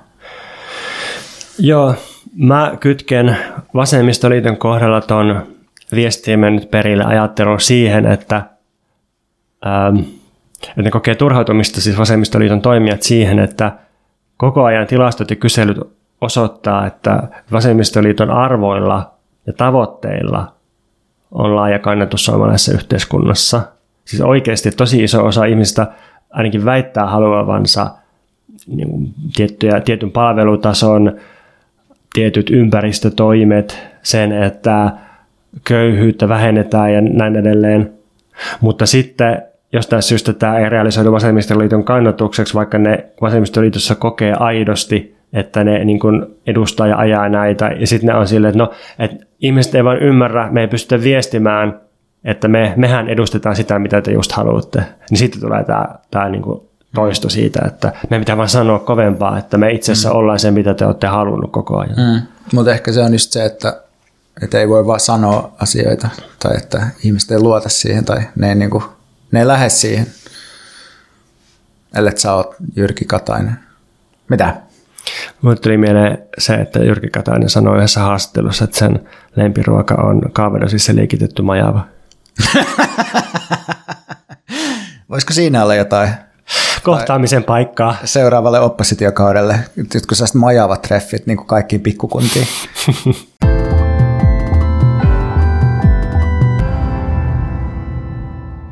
no niin, tilanne on eskaloitunut siihen, että Veikka kuolasi just mun näppäimistöllä, niin ehkä mä voin täältä kysyä, että mennäänkö suosituksiin. Joo, mennään suurin Patreon-sotiin, koska siihen, siihen liittyy tämä huutaminen, että mä silleen, että, no, että, että, että kohta Pontus perustaa omat Patreonit vielä, sen selitä mulle, ja meillä on suuri Patreon-kilpailu siitä, että kuka saa enemmän rahaa. Tällä hetkellä on olemassa patreon.com kautta mikä meitä vaivaa ja patreon.com kautta salainen päiväkirja. Niin, siis, tässä siis, tämä siis kaikki liittyy siihen, että olen perustanut uuden podcastin ja ensi jaksossa kuulette siitä lisää sen tekemisen aloittamisesta, mutta haluaisin nyt kuitenkin suositella, että käypä kuuntelemassa Salainen päiväkirja podcastia ja se toimii sellaisella rahat tänne mallilla, että joka toinen jakso julkaistaan Patreonissa. Ja tässä kohdassa on varmaan hyvä muistuttaa, jos joku ei muista, että Pontus tosiaan tekee tämmöistä Selitä mulle podcastia. Ja nämä podcastit erottaa siitä, että Pontus tekee tosi paljon esitöitä, minä teen vähemmän. Pontus puhuu enemmän, minä puhun vähemmän. Minä puhun enemmän seksistä ja perseestä ja No en perseestä. Et ole puhunut seksistä vielä mitään, mä odotan no. niitä seksitunnustuksia vielä. Tulossa on, eikä, eikä ole kyllä, siis toi kuulosti nyt sieltä, että mulla olisi jotain homoseksipaljastuksia, ei mulla ole valitettavasti. Ehkä sä voit hankkia niitä. Ehkä jotain niin homohalu-paljastuksia voi tulla jossain vaiheessa. Mm. Mutta, mutta, joo, mutta siis kuitenkin niistä on nyt tämmöinen podcast, niin käypä tsekkaamassa se. Ja sitten tietenkin suosittelen meidän omaa Patreonia, joka mahdollistaa kaiken tämän meidän työskentelyyn. Me teetettiin just kysely meidän Patreon-tukijoille ja siihen vastasi varmaan 20 prosenttia meidän Patreon-tukijoista ja ne oli erittäin tyytyväisiä siihen, mitä me tehdään yleisesti ottaen. Niin Sinäkin voisit olla tyytyväinen. Niin säkin voisit olla tyytyväinen. Eli käypä tutustumassa patreon.com kautta, mikä meitä vaivaa. Sieltä löytyy uskomaton määrä nauhoitteita, tekstejä, kaikkea tämmöistä, mitä ihminen vaan voi kaivata silloin, kun mikä meitä vaivaa ei ilmesty. Joo, äh, yhdyn näihin molempiin suosituksiin. Mä siis, mä siis maksan tosiaan Veikalle siitä joka kuukausi, että mä saan kuunnella lisää sen Tästäkin podcastin. lisää ensi jaksossa. Hmm. No sitten mä haluaisin suositella, tämä on suositus kaikille meidän rikkaille kuuntelijoille, erityisesti miljonääreille. Että jos oot rikas, niin älä ole tylsä, kun Mua vaivaa tämmöinen, mikä, mikä tämä juttu, että nykyään rikkaat on niin tylsiä ja yksityisiä ja jotenkin, siis mä tuossa joululomalla luin tällaisen Ilta-Sanomista tämmöisen uutisen, että ö, tätä miljonäärit haluavat lomiltaan Lapissa. Yksi asia korostuu yli muiden. Ja se yksi asia on se, että lomailu on hyvin privaattia, jos lomailija on rikas. Yksityisyys tarkoittaa sitä, että asioita tehdään perheen kesken. Sitaatti, Joulupukki ja tontut tulevat privaatisti, revontulia käydään katsomassa oman perheen kanssa eikä haluta, että mukana on muita – on omat kokit ja jopa safareille lähtee eräkokki mukaan. Niin Mä nyt rinnastan tätä siihen. David Waingrow ja David Graeberin alussa oli kirja, jossa käydään läpi sitä, että ihmiskunnan historiassa niin toki on ollut rikkaita ja ihan niin ökyrikkaita hahmoja, mutta se juttu on ollut siinä, että ne ei ollut tylsiä, vaan sosiaalisten yhteiskunnallisten normien mukaan niiden on pitänyt tuhota ja tuhlata ja uhrata se niiden rikkaus usein niiden elämän aikana viimeisten kuolemassa. Siis sillä tavalla, että että jos on kasautunut vaurautta, niin sitten se vauraus on tuhlattu valtavissa potlatseissa, tämmöisissä niin rasvapidoissa, että on niin kilpailtu siitä, että kuka saa eniten arvostusta sillä niin kuin lahjoittamalla tuhlaamalla ja niin kuin, niin kuin todella törkeästi vaan niin kuin tarjoamalla ruokaa ja juomaa ja tulia ja leikkejä ja pelejä. Ja sitten muissa olosuhteissa niin rikkaat on velvoitettu käyttämään omaisuutta siihen, että ne perustaa jonkun yleisen kylpylän tai jonkun tällaisen. Niin mikä on tämä nykytrendi, että rikkaat menee silleen tylsästi yksin lomailemaan jonnekin Lappiin, että laittakaa ne rahat nyt johonkin kiinnostavaan käyttöön. Sä oot selvästi Elon Musk-fani. Teke, ajattelet, että se tekee tälleen, No ei se osti Twitterin. Niin se, se tuhoaa sen. Niin, niin, mutta että se sekoilee, eikö sä sitä just halua, että rikkaat jotenkin sekoilee? No joo, en mä, en mä tiedä saanko mä siitä kauheasti iloa, että se, tota, että se laittaa rahansa Twitteriin, se ei niin kuin mua tyydytä, mutta että jos se, jos se niin kuin lahjoittaisi mulle jonkun, jonkun tota, vaikka vegaanisen seitan kinkun ensi jouluksi, niin sitten sit mä saattaisin olla iloinen siitä. Eli onko tämä sitä, että sä oot viimeinkin hyväksynyt niin kuin äärimmäiset vaurauserot ja sitten vaan nyt ajattelet silleen, että se rikkaat sitten antaisi vaikka sulle jotakin. Sen sijaan, että se, Mutta jo, mut jos, se, jos se mekanismi on semmoinen, että heti kun se vauraus on kasautunut jonkun verran, niin sitten se puretaan silleen uhrauksen ja tuhlauksen kautta, niin eihän sitten ole, niin kuin, mm. on, vaan, niin kuin, on vaan väliaikaisia vaurauseroja, kun se aina tuhotaan ja tuhlataan sitten. mä oon käsittänyt, että nyyttärien englanninkielinen nimi potluck tulee sanasta potlatch, ja sehän onkin eräänlainen äh, primitiivisen kommunismin muoto, kun jaetaan eväät samalla piknikviltillä. Ja näin päättyy tämä nyyttikosti, nyyttikesti, nyyttikosto kuuntelijan korvassa. Joo, äh, sitten mä ajattelin vielä ottaa tähän tämmöisen pienen vasemmisto lopukkeen. Äh, tota, kun ehkä tässä on mun mielestä nyt kaksi, mä haluan tavallaan sanoa kaksi asiaa samaan aikaan, äh, kaksi suositusta. Mun ensimmäinen suositus on, että ei kannata jättää äänestämättä tyhmistä syistä. Eli esimerkiksi siksi, että ajattelee, että se on jotain vaikuttamista tai, tai jotain, koska ei, ei ketään kiinnosta. Tai sillä, että sä voit äänestää ja ei se, se ei niinku muuta sua, se ei välttämättä muuta hirveästi mitään muutakaan, mutta että se niin kuin poliittisena tekoina se äänestämättömyys on suhteellisen epäkiinnostavaa.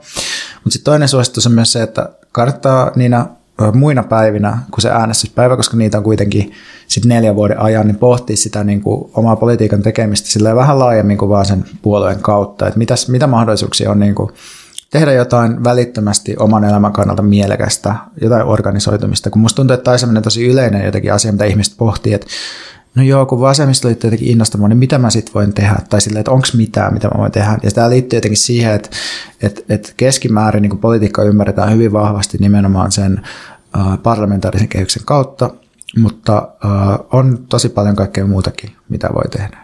Ja se tietysti vaatii vähän sitten kekseliäisyyttä ja kavereita, mutta suosittelemme lämpimästi. Nyt minä menen lattialle makaamaan ja syötän itselleni vinrypäleet. Tässä yksi esimerkki siitä, mitä voit tehdä silloin, kun et äänestä.